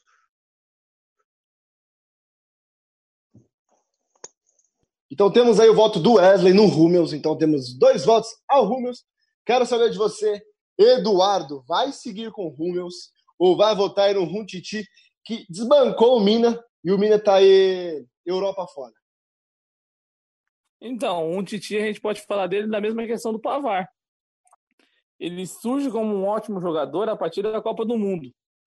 E a gente eu falei assim também no, nos, nas opiniões passadas, é, o Real Madrid ganhou em 2014, e mas em 2013 o Bayern ganhou. Então, e o Roma jogou a final contra o Bayern. O Roma jogava no Borussia Dortmund na época. Então, disputou a final da liga, jogou muito bem a Copa do Mundo a gente fala assim do jogo contra o Brasil, mas ele, que ele anulou o Fred, mas o Fred na Copa do Mundo naquele ano, ele, ele mesmo se anulou, nem precisou ninguém anular ele. E o Rúmeus jogou bem todos os jogos na Copa do Mundo. Então, um Titi jogou, quando a gente se fala na Copa, ele jogou muito pela França, jogou muito bem tanto a, a final quanto as outras fases finais, fez gol na semifinal contra a Bélgica, o gol que dá a classificação para a França. Mesmo o Titi ter feito um bom ano pela França, não pelo seu, não pelo clube, então vou de Rúmeus pelo geral. Três votos ao Rúmeus, né? Para acabar aí. Marcos, seguiu com o Rúmeus ou vai votar no Runtiti aí para desbancar a gente? Ah, essa aí é difícil. O Umtiti, ele aparece na Copa do Mundo, né? Então, ele no final da temporada europeia, ele surge como um jogador complementar ao Varane, né? O Rúmeus não. O Rúmeus foi regular o ano todo, bem lembrou o Dur, foi estava no Borussia, naquele Borussia, no primeiro Borussia do Jürgen Klopp, jogou muito bem até a final, a final foi no detalhe, decidida nos detalhes, fez uma grande Copa do Mundo contra a França. O Brasil não era uma tarefa tão difícil anular o Fred assim, mas conseguiu. Na final também foi bem, então pelo conjunto da obra, pelo ano completo, eu vou mais, eu sou mais Rummels, eu voto no Rummels. Então, fechado Rummels. Até agora temos o Neuer, o Lan, é, Varane e Rummels. Vamos agora a Lucas Hernandes e o Howitz. Vou votar no Lucas Hernandes, irmão aí do, do Theo Hernandes, jogador do Milan e também lateral esquerdo. Vou seguir com ele, apresentou um futebol muito perfeito. Eu gostei muito, não conhecia, né, ser sincero. É, só que em 2018 deu para ver o potencial dele. Tá no Bayern de Munique hoje. Então meu voto vai para Lucas Hernandes. Quero saber de você, Wesley. vai seguir com o Lucas Hernandes ou vai votar no Rhodes? Meu voto também vai no Lucas Hernandes. Ele entregou mais que o lateral esquerdo da Alemanha. Ele foi muito bem na Copa do Mundo e mostrando o seu futebol e acredito que ele é uma grande promessa para o nosso futebol durante os anos aí. Com a experiência que ele vai adquirir, mas ele foi muito bem na Copa. Foi uma, uma grande surpresa, porque eu também não conhecia o futebol dele, nem sabia quem era. Só vi ele jogando na Copa do Mundo e desempenhou um grande futebol. Uma surpresa mesmo. É, você falou que é uma revelação. Ele, tanto ele quanto o irmão dele são muitos novos ainda, os dois lateral esquerdo. Então, a dupla de irmãos aí tem muito a mostrar ainda no futebol. Quero saber de você, Marcos. Vai seguir com Lucas Hernandes ou vai ser do contra votar no Rhodes? Não, o Rose ele é, o Rose ele é mais um, um coadjuvante naquela grande seleção, né? Não tem, não tenha jogado mal, mas o Lucas Hernandes ele apareceu muito bem eu gosto do estilo, do estilo dele, de, ali na lateral esquerda, gosto bastante. É um cara novo, é um cara. É um cara que me agrada bastante, então eu vou de Lucas Hernandes também. Três votos a Lucas Hernandes. Du, você tem que ser do contra para ser um debate de verdade. Vai votar no Lucas Hernandes ou vai votar no Rhodes? Ah, não tem nem como, né, votar no Rhodes, porque ele não entregou tanto que o Lucas Hernandes entregou para a França. E vocês falaram que ele foi, vamos dizer que ele surgiu na Copa, mas ele tinha feito um bom ano, ele jogava no Atlético de Madrid, muitas vezes to tomava a vaga do Felipe Luiz. Então ele era um ótimo lateral, de, agora mesmo ele está jogando no Bayern de Munique, está jogando até de zagueiro, como para mostrar como o futebol dele evoluiu durante a Copa. Então, ele estava jogando bem no Atlético. Em questão dos irmãos, cara, eu acho ele, o Lucas Hernandes muito melhor que o Hernandes. O Hernandes, pelo futebol hoje ele está no Milan emprestado, mas pelo futebol que eu analiso, que eu vi que ele jogou no Real Madrid, sinto que em time grande ele meio que pipoca. E olha que no Milan, o Milan é grande. Mas hoje o Milan não é o mesmo Milan antigamente, ele não consegue se destacar. Muitas vezes ele é branco, branco, branco, ó. Muitas vezes ele é banco pelo do Rodrigues, lateral da Suíça. Então, vou de Lucas Hernandes, entregou muito mais pelo do que o Havertz, mas o Havertz também ele, ele não era muito lateral esquerdo. No clube dele, ele jogava no Schalke 04. Ele era mais zagueiro do que lateral esquerdo. Naquela época, a Alemanha estava muito, não sei dizer, farta de zagueiro, de zagueiro não, de lateral esquerdo. Então, por isso, ele foi improvisado durante a, quase a Copa do Mundo inteira. Estamos aí a nossa defesa definida com o Neuer, Ulan, Varane, Hummels e Lucas Hernandes. Muito boa essa defesa, acho que uma das melhores que já montamos aqui. Vamos agora para Kanté e Schweinsteiger. Schweinsteiger, que estava aí no final de carreira, né? É um bom jogador, só que o Kanté, é, tanto na Copa quanto no Chelsea, apresentou um futebol muito bonito. Eu acho que ele surgiu, não digo surgiu, mas foi mais apresentado ao futebol em 2018. Muito bom jogador, é, rápido, técnico, então meu voto vai no Kanté. Quero saber de você, Eduardo, vai votar no Kanté ou vai seguir no Schweinsteiger? Quero ver se manda essa, Schweinsteiger. Vou, não, mano, também, ó, Schweinsteiger. É, não é difícil não, pô. vou, no, vou voltar no melhor volante de marcação de, do futebol atualmente. Coloca o Kanté em questão de marcação já até na frente do Casimiro. Que ele tem uma característica que o Casimiro não tem, que é a questão da velocidade. Não que o Casimiro não seja rápido, mas o Kanté é mais. Acho o Kanté também mais técnico. Vamos falar do ano, vamos nem. Se a gente falar da carreira de Schweinsteiger, não tem nem o que falar campeão do mundo, campeão da Liga dos Campeões, carreira farta de títulos pelo Bayern de Munique. Então acho, mas acho que o Kanté ainda fez o melhor ano. O Kanté surge na, no Leicester de 2016, vai para o Chelsea com muita gente desconfiando, ah, jogava no Leicester, foi campeão, essas coisas, mas com desconfiança de jogar num time grande, um time que tem camisa, foi, jogou no Chelsea, foi campeão no Chelsea, foi eleito o melhor jogador do campeonato inglês e o melhor volante naquele campeonato. Tanto que ele é eleito o melhor volante junto com o Fernandinho. O Fernandinho tão criticado há anos. Há anos aí na Europa, na Inglaterra, sendo o melhor volante do campeonato inglês. Mas pelo que a gente percebe, só na Inglaterra mesmo. Então vou de Kanté. Fez uma ótima Copa do Mundo. É o melhor, que nem eu disse no, meu, no começo do meu, do meu comentário, é o melhor em questão de marcação. É o melhor volante do mundo hoje. Então vou de Kanté, sem dúvida nenhuma. Dois votos ao Kanté, muito bom jogador, mas quero saber de você. Marcos, vai seguir com Kanté ou vai votar no Schweinsteiger, que estava aí no final de sua carreira, não querendo colocar o seu voto aí, mas seu voto vem em quem? Vamos lá, Gustavo. É, acho que a gente está cometendo uma injustiça com o Schweinsteiger, porque a gente está pensando um pouco no Schweinsteiger do Manchester United, que é um Schweinsteiger de final de carreira. Mas ele jogou muito aquela Copa do Mundo. Mas tanto que ele é contratado depois daquela Copa do Mundo para o Manchester United. O Manchester United olha para ele e fala: esse cara que a gente vai reconstruir o time a partir da figura desse cara. Então, o Manchester United contrata, e aí realmente a gente percebe que foi o último momento de auge do Schweinsteiger. Ele é mais difícil de escrever do que de falar. De falar a gente até consegue escapar bem. A gente escrever eu não consigo, não. Não de olho fechado. Mas brilhou na Copa como esse meio-campista central, dando a liberdade para o Cruz, dando liberdade, até às vezes com o Kedira, dando liberdade. Mas o Kanté, ele é uma máquina de desarme, cara. Ele e outra, depois com o Sarri, ele aprendeu, ele saía mais para o jogo, a gente percebeu que ele também tinha qualidade técnica. Mas desde sempre a qualidade de marcação tinha ali. Ele é, eu concordo com o Luiz quando ele fala que ele é um cão de guarda, quando se chamava o cara, o camisa 5, melhor do que o Casemiro, embora a estatura seja menor. Então, jogo aéreo não, não é um não seria um ponto, é um ponto a mais para o Casemiro do que para o Kanté. Mas ele, como cinco, como um cão de guarda e o cara que desarma e entrega a bola, o Kanté foi mais importante naquele ano do que o Schweinsteiger, se a gente contar também a segunda metade de 2014. Então eu voto no Kanté. Então, três votos ao Kanté. Outra coisa, eu não votei no Schweinsteiger também, por quê? Quem lembra da declaração dele falando que jogamos por brasileiros? Ninguém quer que você joga por brasileiros, não. Você faz 7 a 1 na nossa seleção ainda quer que joga por brasileiros.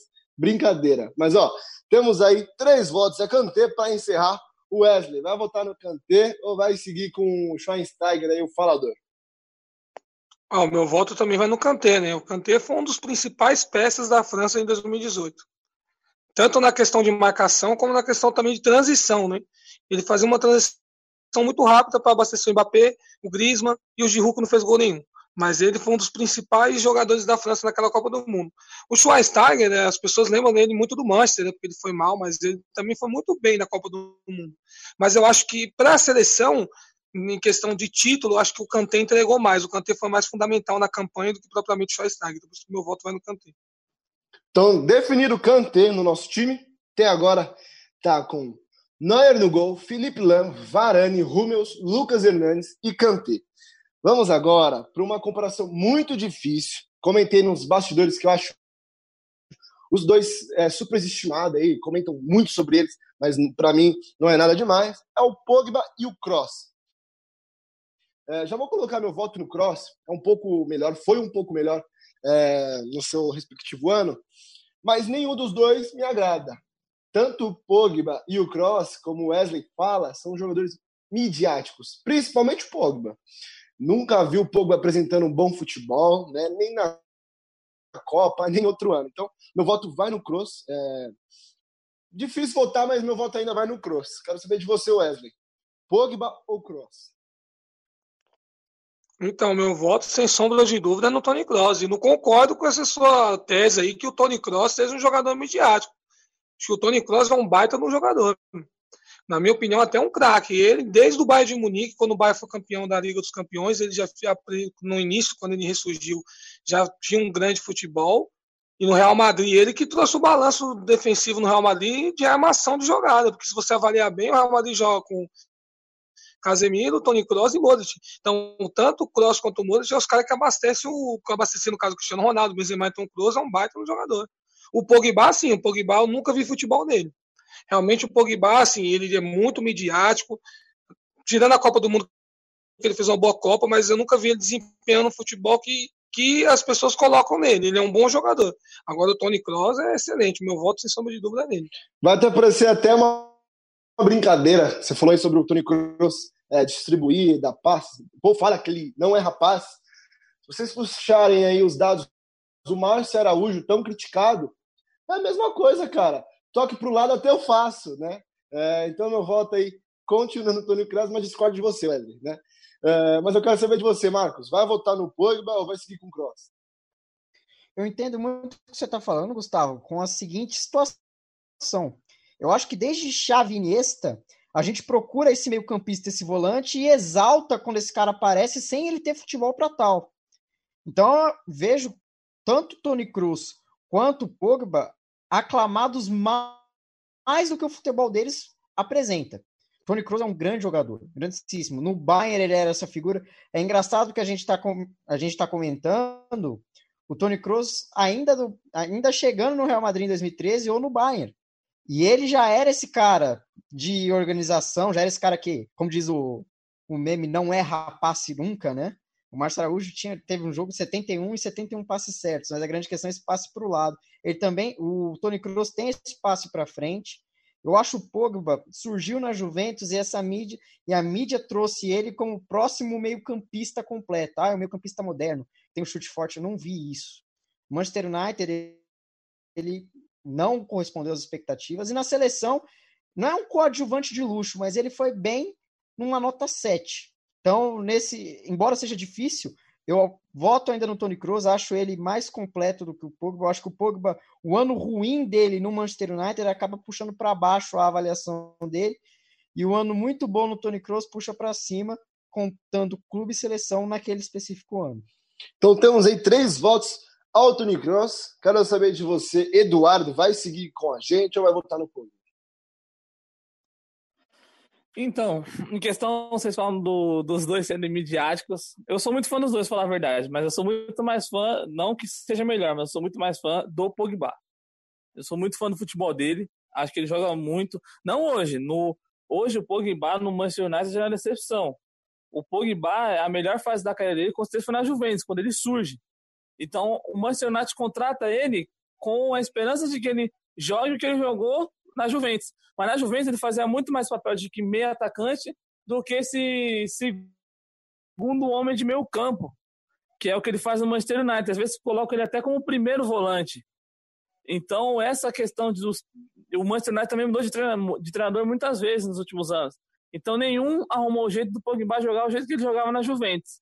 Então, acho que esse mau futebol dele, eu também acho que ele é um jogador, eu acho, com a principal, vamos dizer, muitos acham que é qualidade, para mim é um defeito nele, é ser muito mala. Ele achar que ele joga muito, muito, sendo que ele não joga o tanto que ele acha que ele joga.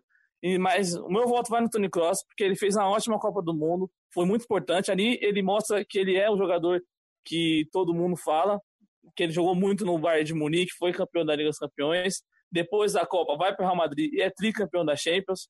Ele realmente não, que nem diz, que nem o Marcos disse, o Wesley disse, ele não é rapaz, ele, na minha questão hoje no mundo, em questão de lançamento, é o melhor que tem para dar passe.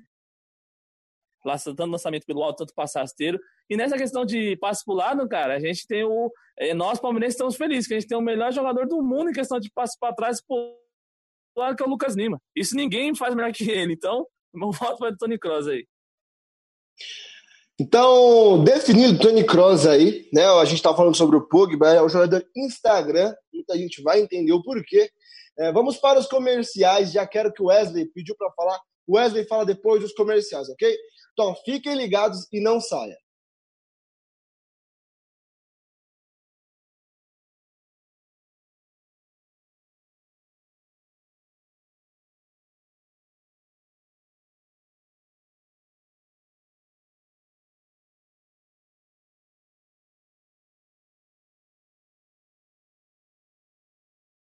Save.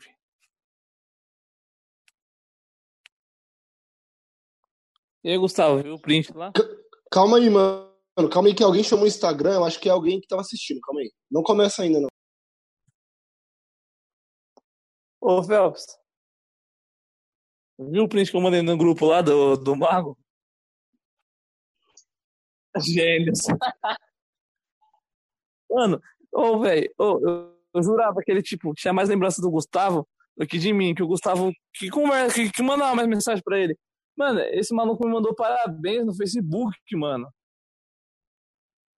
É, viado, tem até print, ele mandou lá, parabéns, na minha linha do tempo. Falei, caralho, mano, tá na Glauco Diógenes. Falei, caralho, que merda é essa? Mano, quem. O, acho que é parente de vocês, do Warley, conhece? Conheço, jogou a bola com nós. Ele chamava mandou... ele de baixinho. Ele deu um parabéns aqui. Vou mandar um, um abraço para ele no, quando começar. Sim, demorou. Pode ir, Phelps. O Alex Cristiano, famoso baixinho.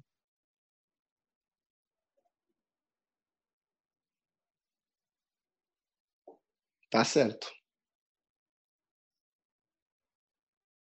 Perdei. Voltamos de mais um intervalo comercial já falamos de bastante coisa. Volta do italiano, volta do espanhol, CR7, Messi, campeonato carioca. Agora estamos na nossa comparação aí de todo domingo. Até agora, né? Estamos aí com o nosso time pré-formado entre França de 2018 e Alemanha de 2014, entre Neuer, Felipe Lan, Varane, Hummels, Lucas Hernandes, Kanté e Cross, né? Então já está aí o nosso time pré-definido. Mandar um abraço aí para o Arley, que mandou um comentário para a gente lá no nosso Instagram. E para o Enzo também, que comentou que está gostando bastante e falou que o Pogba é bem melhor. Então, se vocês querem comentar, então vai no nosso Instagram e comenta, ok? Mas, Wesley, você queria falar no final do programa, antes do intervalo? Pode. Não, que o comentarista do ele explicou, elogiou o Pogba e voltou no Kroos. A conclusão, a conclusão que eu tirei é que o Kroos é o jogador refrigerante 3 litros. Chega na metade e perde o gás. Esse é o jogador Pogba. Palavras fortes do Wesley, né? Então aí, se você quer comentar, quer dar sua sugestão, vai lá no nosso Instagram, no pique da bola underline, o Arley comentou, né? Então, um abraço para ele, um abraço para o Enzo, o Emerson também comentou. Então vão lá e mandem recado para a gente. Agora a gente tem Matuidi e Kramer. Né? Meu voto vai no Matuidi. É, muito, além de ser um jogador experiente, é, na Copa de 2018, como citaram lá, ele foi essencial e precisaria dele no time. Então, meu voto vai no Matuidi, sem sombra de dúvidas. Mas eu quero saber de você, Eduardo, vai no Matuidi ou vai no Kramer? Vou de Matuidi, com certeza. O Kramer, eu não conhecia ele até a Copa. Depois que a Alemanha foi campeã, comecei a pesquisar, nem sabia nada da carreira dele. Vi que ele jogava no. começou a carreira no Schalke, depois, e depois ele foi pro Bayern Leverkusen. Então, depois ali também, tanto que hoje ele nem tá jogando mais muito assim. Ficou até famoso também na Copa do Mundo. Não lembro se foi na semifinal, se foi na própria final, que ele foi um jogador que teve uma pancada na cabeça e desmaiou e teve que sair do campo. Não lembro qual jogo foi, mas se eu não me engano foi na final mesmo contra a Argentina. E o Matuidi, ótimo jogador, naquela época de 2018, na Copa do Mundo, ele já estava na, na Juventus, naquela época, é, assim, já estava na Juventus, jogou muito bem no Paris Saint-Germain, fazia muitos gols, era esse, esse, fazia essa função de segundo barra terceiro homem de meio campo. Então, sempre fazia essa função, dava assistência, fazia muito gol, marcava muito bem. Então, foi muito bem na Copa do Mundo e também no ano dele no clube. Então, vou de Matuidi. Dois votos ao Matuidi. Quero saber do Wesley. Wesley, vai seguir com o Matuidi? Vai votar no Kramer? Qual que é o seu voto? O meu voto também vai no Matuidi também. Porque você avaliar os dois jogadores chega até a ser injusto, né? Você vê pela, pelo segmento da carreira. Hoje o Matuidi é um cara que joga na Juventus e o Kramer está instável, né? Não está nem aparecendo na mídia. E o Matuidi é um jogador pronto, né? Foi um também dos pilares daquela seleção da França, um dos líderes também. Ah, eu gosto muito do futebol dele, tecnicamente, marca bem também. Então, o Matuidi, nesse quesito, é mais completo, então merece estar na nossa seleção. Então, temos aí é, três votos. A Matuidi, agora o último voto do Marcos. Marcos, vai seguir com a gente ou vou votar no Kramer? Vocês têm que ver que o Kramer jogou. Não, brincadeira. O Matuidi, ele era genial. Ele, eu gosto do Matuidi tanto quanto o volante, tanto, quanto ele aberto pela direita.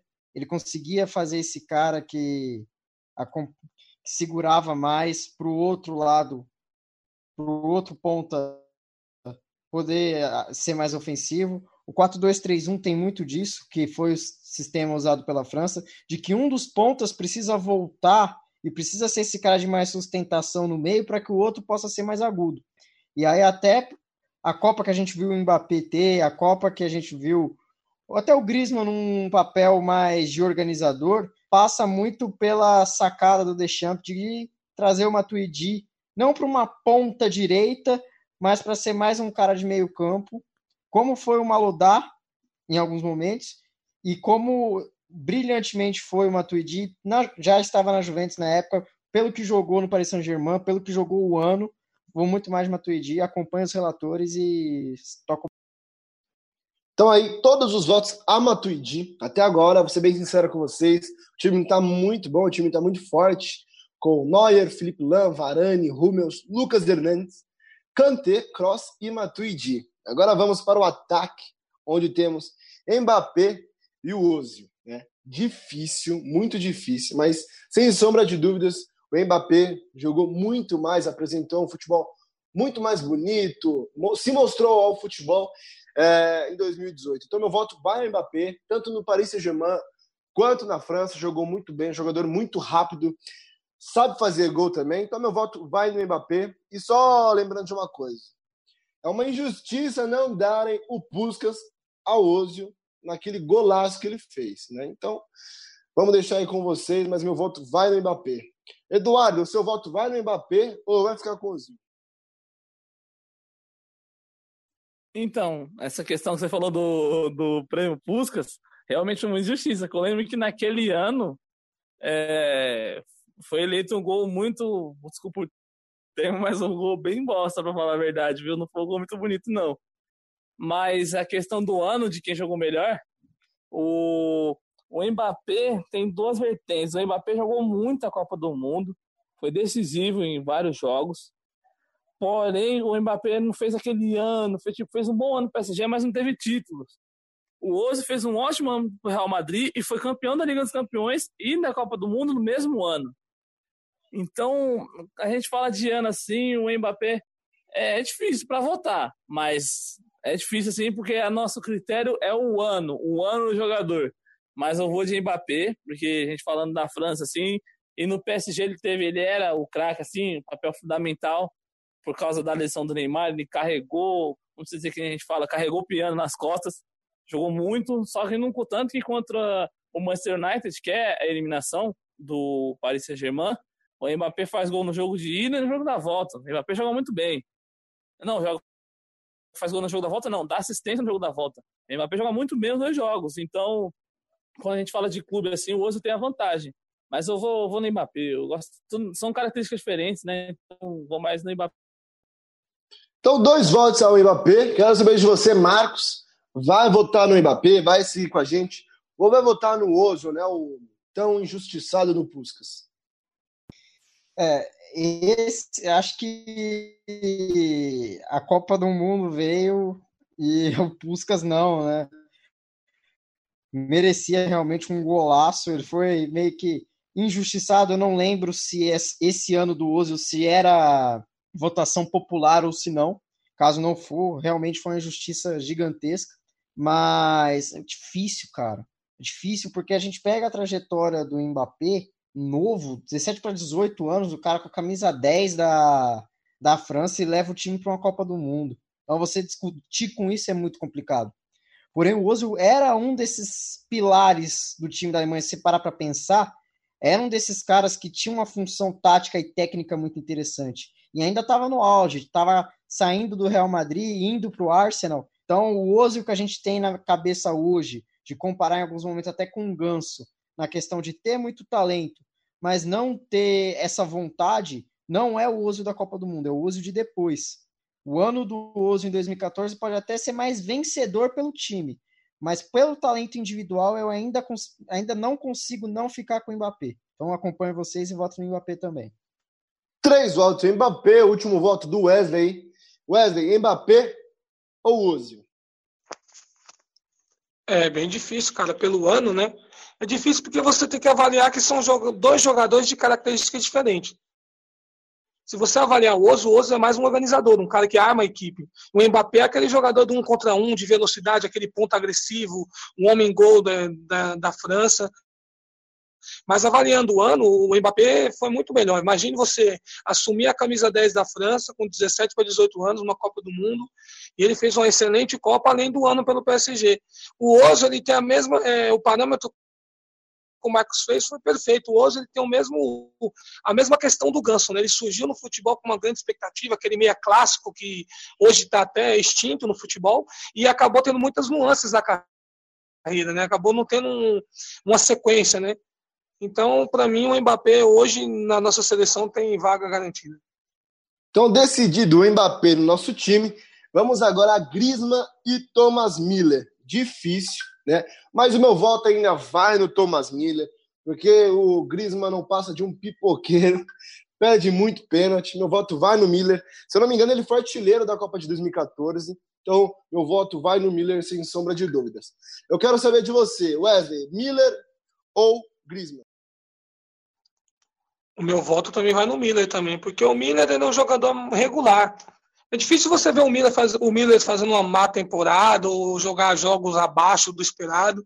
Ele mantém aquela regularidade. E ele também foi fundamental na Copa do Mundo. Se você colocar que ele foi um dos artilheiros da Copa, né? Foi fundamental, jogou muito contra o Brasil e teve um ano muito melhor que o Griezmann. Então, para mim, o meu voto vai no Miller. Então, dois votos ao Miller. Quero saber de você, Marcos. Miller ou Griezmann, o pipoqueiro, né? ah, boa. O pipoqueiro Griezmann. Vamos lá. O Miller é, é, foi tomou esse apelido meio pejorativo de ser um jogador meio peladeiro. A gente já ouviu isso algumas vezes de algum um pessoal na internet.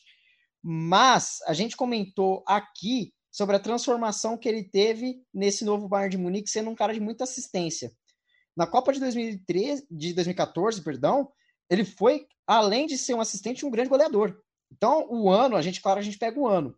O ano do Griezmann, completo, contando clube e seleção, e o ano do Thomas Miller, eu vejo muito mais o Thomas Miller sendo esse cara no Bayern de Munique e na seleção alemã do que o Griezmann. Claro que o Griezmann era a, o grande craque, entre aspas, no começo da Copa do Mundo. Quando começa a Copa do Mundo, a gente espera mais do Griezmann até do que o Mbappé em alguns momentos, por ser um cara um pouco mais velho no auge da forma física. Mas, e aí, durante a Copa, o Mbappé toma esse protagonismo. Mas o Thomas Miller, sem sombra de dúvidas, teve um ano melhor, teve um ano mais goleador e foi um cara mais decisivo na Copa. Então, por isso que eu continuo, continuo com vocês e voto no Miller também. 7 a 1 a parte, voto no Miller. 7 a 1 a parte, mas votou no Milan Marcos. Quero saber de você, Eduardo, último voto vai seguir com o Miller ou vai votar no Griezmann? É, que nem disse o Marcos aí, sétima parte, eu vou no Miller. É, a gente comentou mesmo sobre isso, quando a gente falou sobre a volta do Campeonato Alemão, o Miller está sendo muito mais um assistente do que um goleador. Sendo os dois, falar a verdade. Tanto que na Alemanha, naquela Copa do Mundo, jogava ele e o Close. Então, diria naquela época eram dois centravantes jogando juntos, mas só que o Miller fez essa função de meio atacante também, recuava bastante para buscar o jogo. O Griezmann, não acho que ele fez uma má, Copa, uma má Copa do Mundo. Falamos dele perdendo pênalti, mas na final da Copa ele fez. Contra a Argentina também ele fez. Pesa muito essa questão do dele perder pênalti pelo Atlético de Madrid. Mas acho o Griezmann um bom jogador. O mas acho que o ano do Miller também foi melhor. O Miller no, no Bayern de Munique foi sensacional. Foi campeão da Liga dos Campeões, tendo papel fundamental. Então, a Copa do Mundo ele foi muito boa. O Gustavo disse que ele foi artilheiro, foi um dos artilheiros, né? O artilheiro naquela Copa, para quem sabe, foi o Ramos Rodrigues, fez seis gols. Inclusive surgiu o futebol ali o Ramos. Então, vou de Miller, jogou muito bem. Até hoje, acho que está jogando muito mais que o Griezmann. Hoje no Barcelona, digo que é uma, é uma decepção, mas o de Miller mesmo, fez melhor ano. E esse é meu. Então temos aí todos os votos ao Thomas Miller. Até agora temos Neuer, Felipe Lam, Varane, Hummels, Lucas Hernandes, Kanté, Cross, Matuidi, Mbappé, Miller. Agora o último, que é o nosso centroavante aí. Eu acho que nem precisa comparar. Giroud foi para a Copa porque o Benzema não podia, né?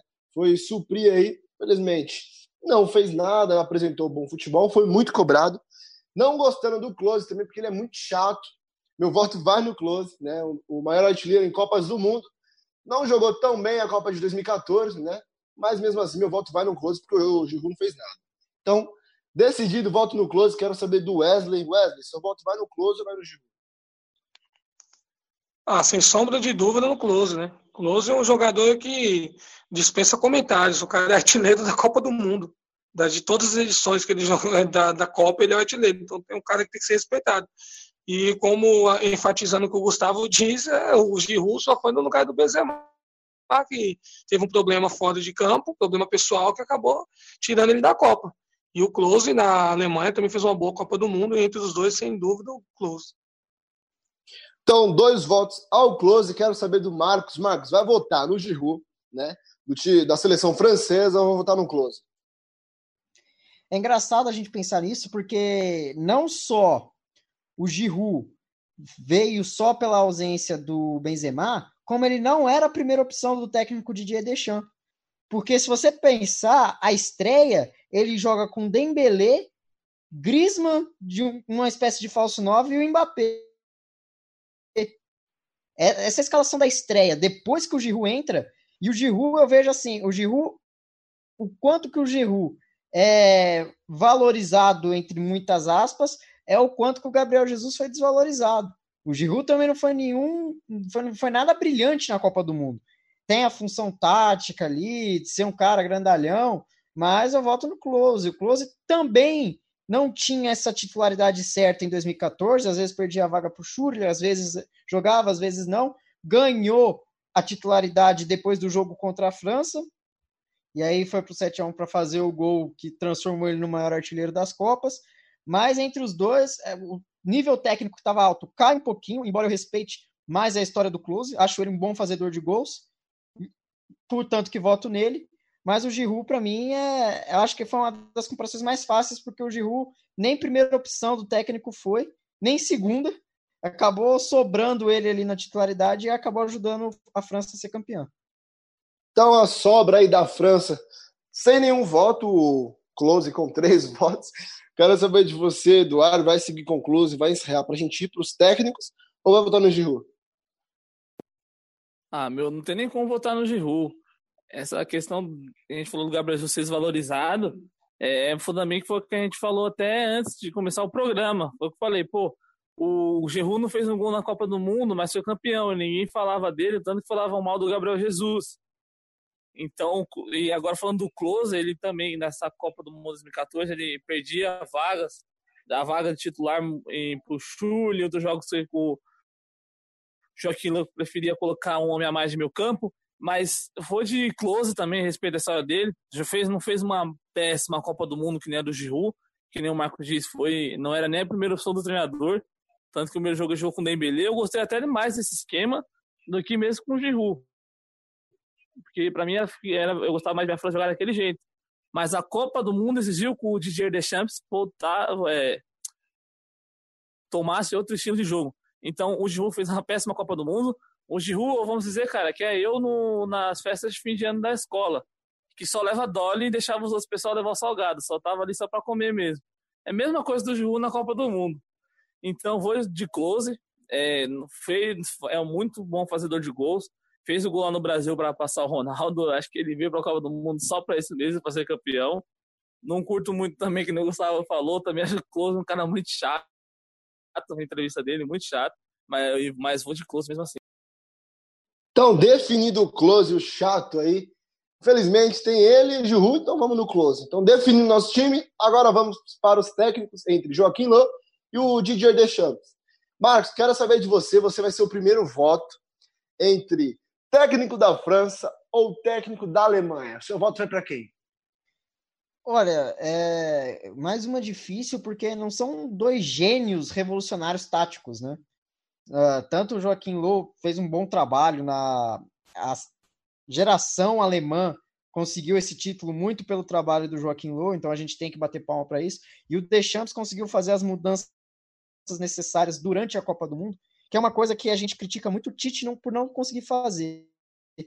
O Deschamps foi um cara que sempre viu, olha, não vai funcionar dessa forma, vamos ter que mudar. O Deschamps ele tinha essa visão, embora não fosse um grande gênio taticamente. O Low também não é. Porém, me agrada mais o estilo do Joaquim Lô, que era um cara que às vezes tinha bastante a posse da bola, em alguns momentos era mais agressivo, ele conseguia é, moldar a estratégia dele, mas sempre buscando o ataque. O Deschamps eu acho mais um técnico reativo. acho os dois ideais para seleção, para torneios de tiro curto. Porém, não queria nenhum dos dois se tivesse um time de ponta para um trabalho a longo prazo. Então, voto no Joaquim Lobo por exclusão. Então, voto do Marcos é o técnico da Alemanha. É, eu até votaria nele, Marcos, mas ele é muito porco, cara. Não dá para votar nesse cara. Brincadeiras à parte, meu voto também vai no Joaquim Lã. Tem muito tempo com a Alemanha. muito bom técnico, então meu voto vai nele. Quero saber do Wesley. Wesley, vai seguir com o Joaquim Lã, que devia treinar o Palmeiras, muita pessoa vai entender aí, ou vai votar no Didier Deschamps? Então, meu voto é sem dúvida no Joaquim Lu, porque desde a derrota da seleção da Alemanha em 2002 para o Brasil, a Alemanha começou a remontagem do time, né? começou a, reformulação. Então, desde 2006, no trabalho do, do que era o treinador na época, o Joaquim Loh já era o assistente. Então, desde essa época, ele já vem fazendo um trabalho já de da seleção, de montar essa seleção que acabou saindo campeão em 2014. Tanto que vale lembrar que em 2006 a Alemanha chegou à semifinal, perdeu para a Itália, que saiu campeão do mundo. Em 2010 também perdeu para a Espanha na semifinal e a Espanha saiu campeã. Então, assim, a Alemanha tem esse, todo esse trabalho, todos esses jogadores principais que saíram para o mundo do futebol hoje moderno, que são destaques do clube, muito devido a esse trabalho de Joaquim Low. O Deschamps também fez um bom trabalho na, na França, mas acredito que o Joaquim Low, nesse trabalho de longo prazo, foi mais eficaz, então meu voto é nele. Então, Du, só para encerrar, vai seguir com o Joaquim Low ou vai votar no dia de Deschamps? Vou votar no porcão, Joaquim Low, brincadeira dessa parte. É... Eu acho que ele, que nem o Wesley disse perfeitamente agora, foi, acho que foi o melhor comentário para falar do Joaquim Löw, foi o dele, para falar que ele fez parte dessa reformulação da Alemanha, né? Veio perdendo para os campeões as últimas Copas, que, as Copas que antecederam, a de 2014. Didier Deschamps também, vamos dizer que faz parte dessa reformulação, assim, da França, que a França não fez uma boa Copa, assim, em 2014, foi eliminada até pela própria Alemanha, mas em 2018, é, ele também dá a sorte de surgir jogadores que em 2014 não, não tinham surgido ainda no patamar que eles estão hoje, que é o caso do Griezmann, do Varane, um Titi, do Mbappé. Então, é, ele tá, do Pogba também. Então, a gente fala de Didier Deschamps, ele também teve essa sorte dos jogadores franceses nos seus clubes ele alavancarem suas carreiras após a Copa de 2014 e chegarem prontos em 2018. Então, o DJ Santos teve mais sorte, lógico que ele tem os méritos dele, porque não é difícil um time, você treinar um time com tantos bons jogadores, principalmente no torneio de tiro curto, mas o Joaquim o jeito dele, o jeito, a, a forma dele de fazer o time jogar me agradava mais, e a reformulação que ele fez com a Alemanha também foi sensacional. Então, definindo o nosso time, vou passar para todo mundo lá anotar aí. Neuer, Felipe Lan, Varane, Hummels, Lucas Hernandes, Kanté, Cross, Matuidi, Mbappé, Miller e Close. O técnico Joaquim Lã. Então, nosso time está definido. Quero pedir para vocês, quer mandar um abraço para alguém, Marcos? Ah, mandar um abraço para todo, todos os ouvintes da Rádio Conectando que manteve com a gente. Um abraço para meu primo Fernando, que não gosta do Paquetá, mas concordou com a gente, que ele merece outra oportunidade. Um abraço para o pessoal de BH que acompanha a gente, um abraço pessoal daqui de São Paulo, um abraço para você, Wesley, para o Luiz Eduardo, para minha família. Tamo junto, vamos manter falando de futebol. E eu espero que, com toda a segurança possível, a gente possa, possa voltar a falar de futebol paulista, de futebol carioca, de futebol aqui nacional. Claro, espero que essa curva não suba da pandemia e que a gente possa voltar aos poucos e com calma. Um abraço para todos vocês. Muito bom, Marcos. E você, Luiz Eduardo, quer mandar um abraço para alguém?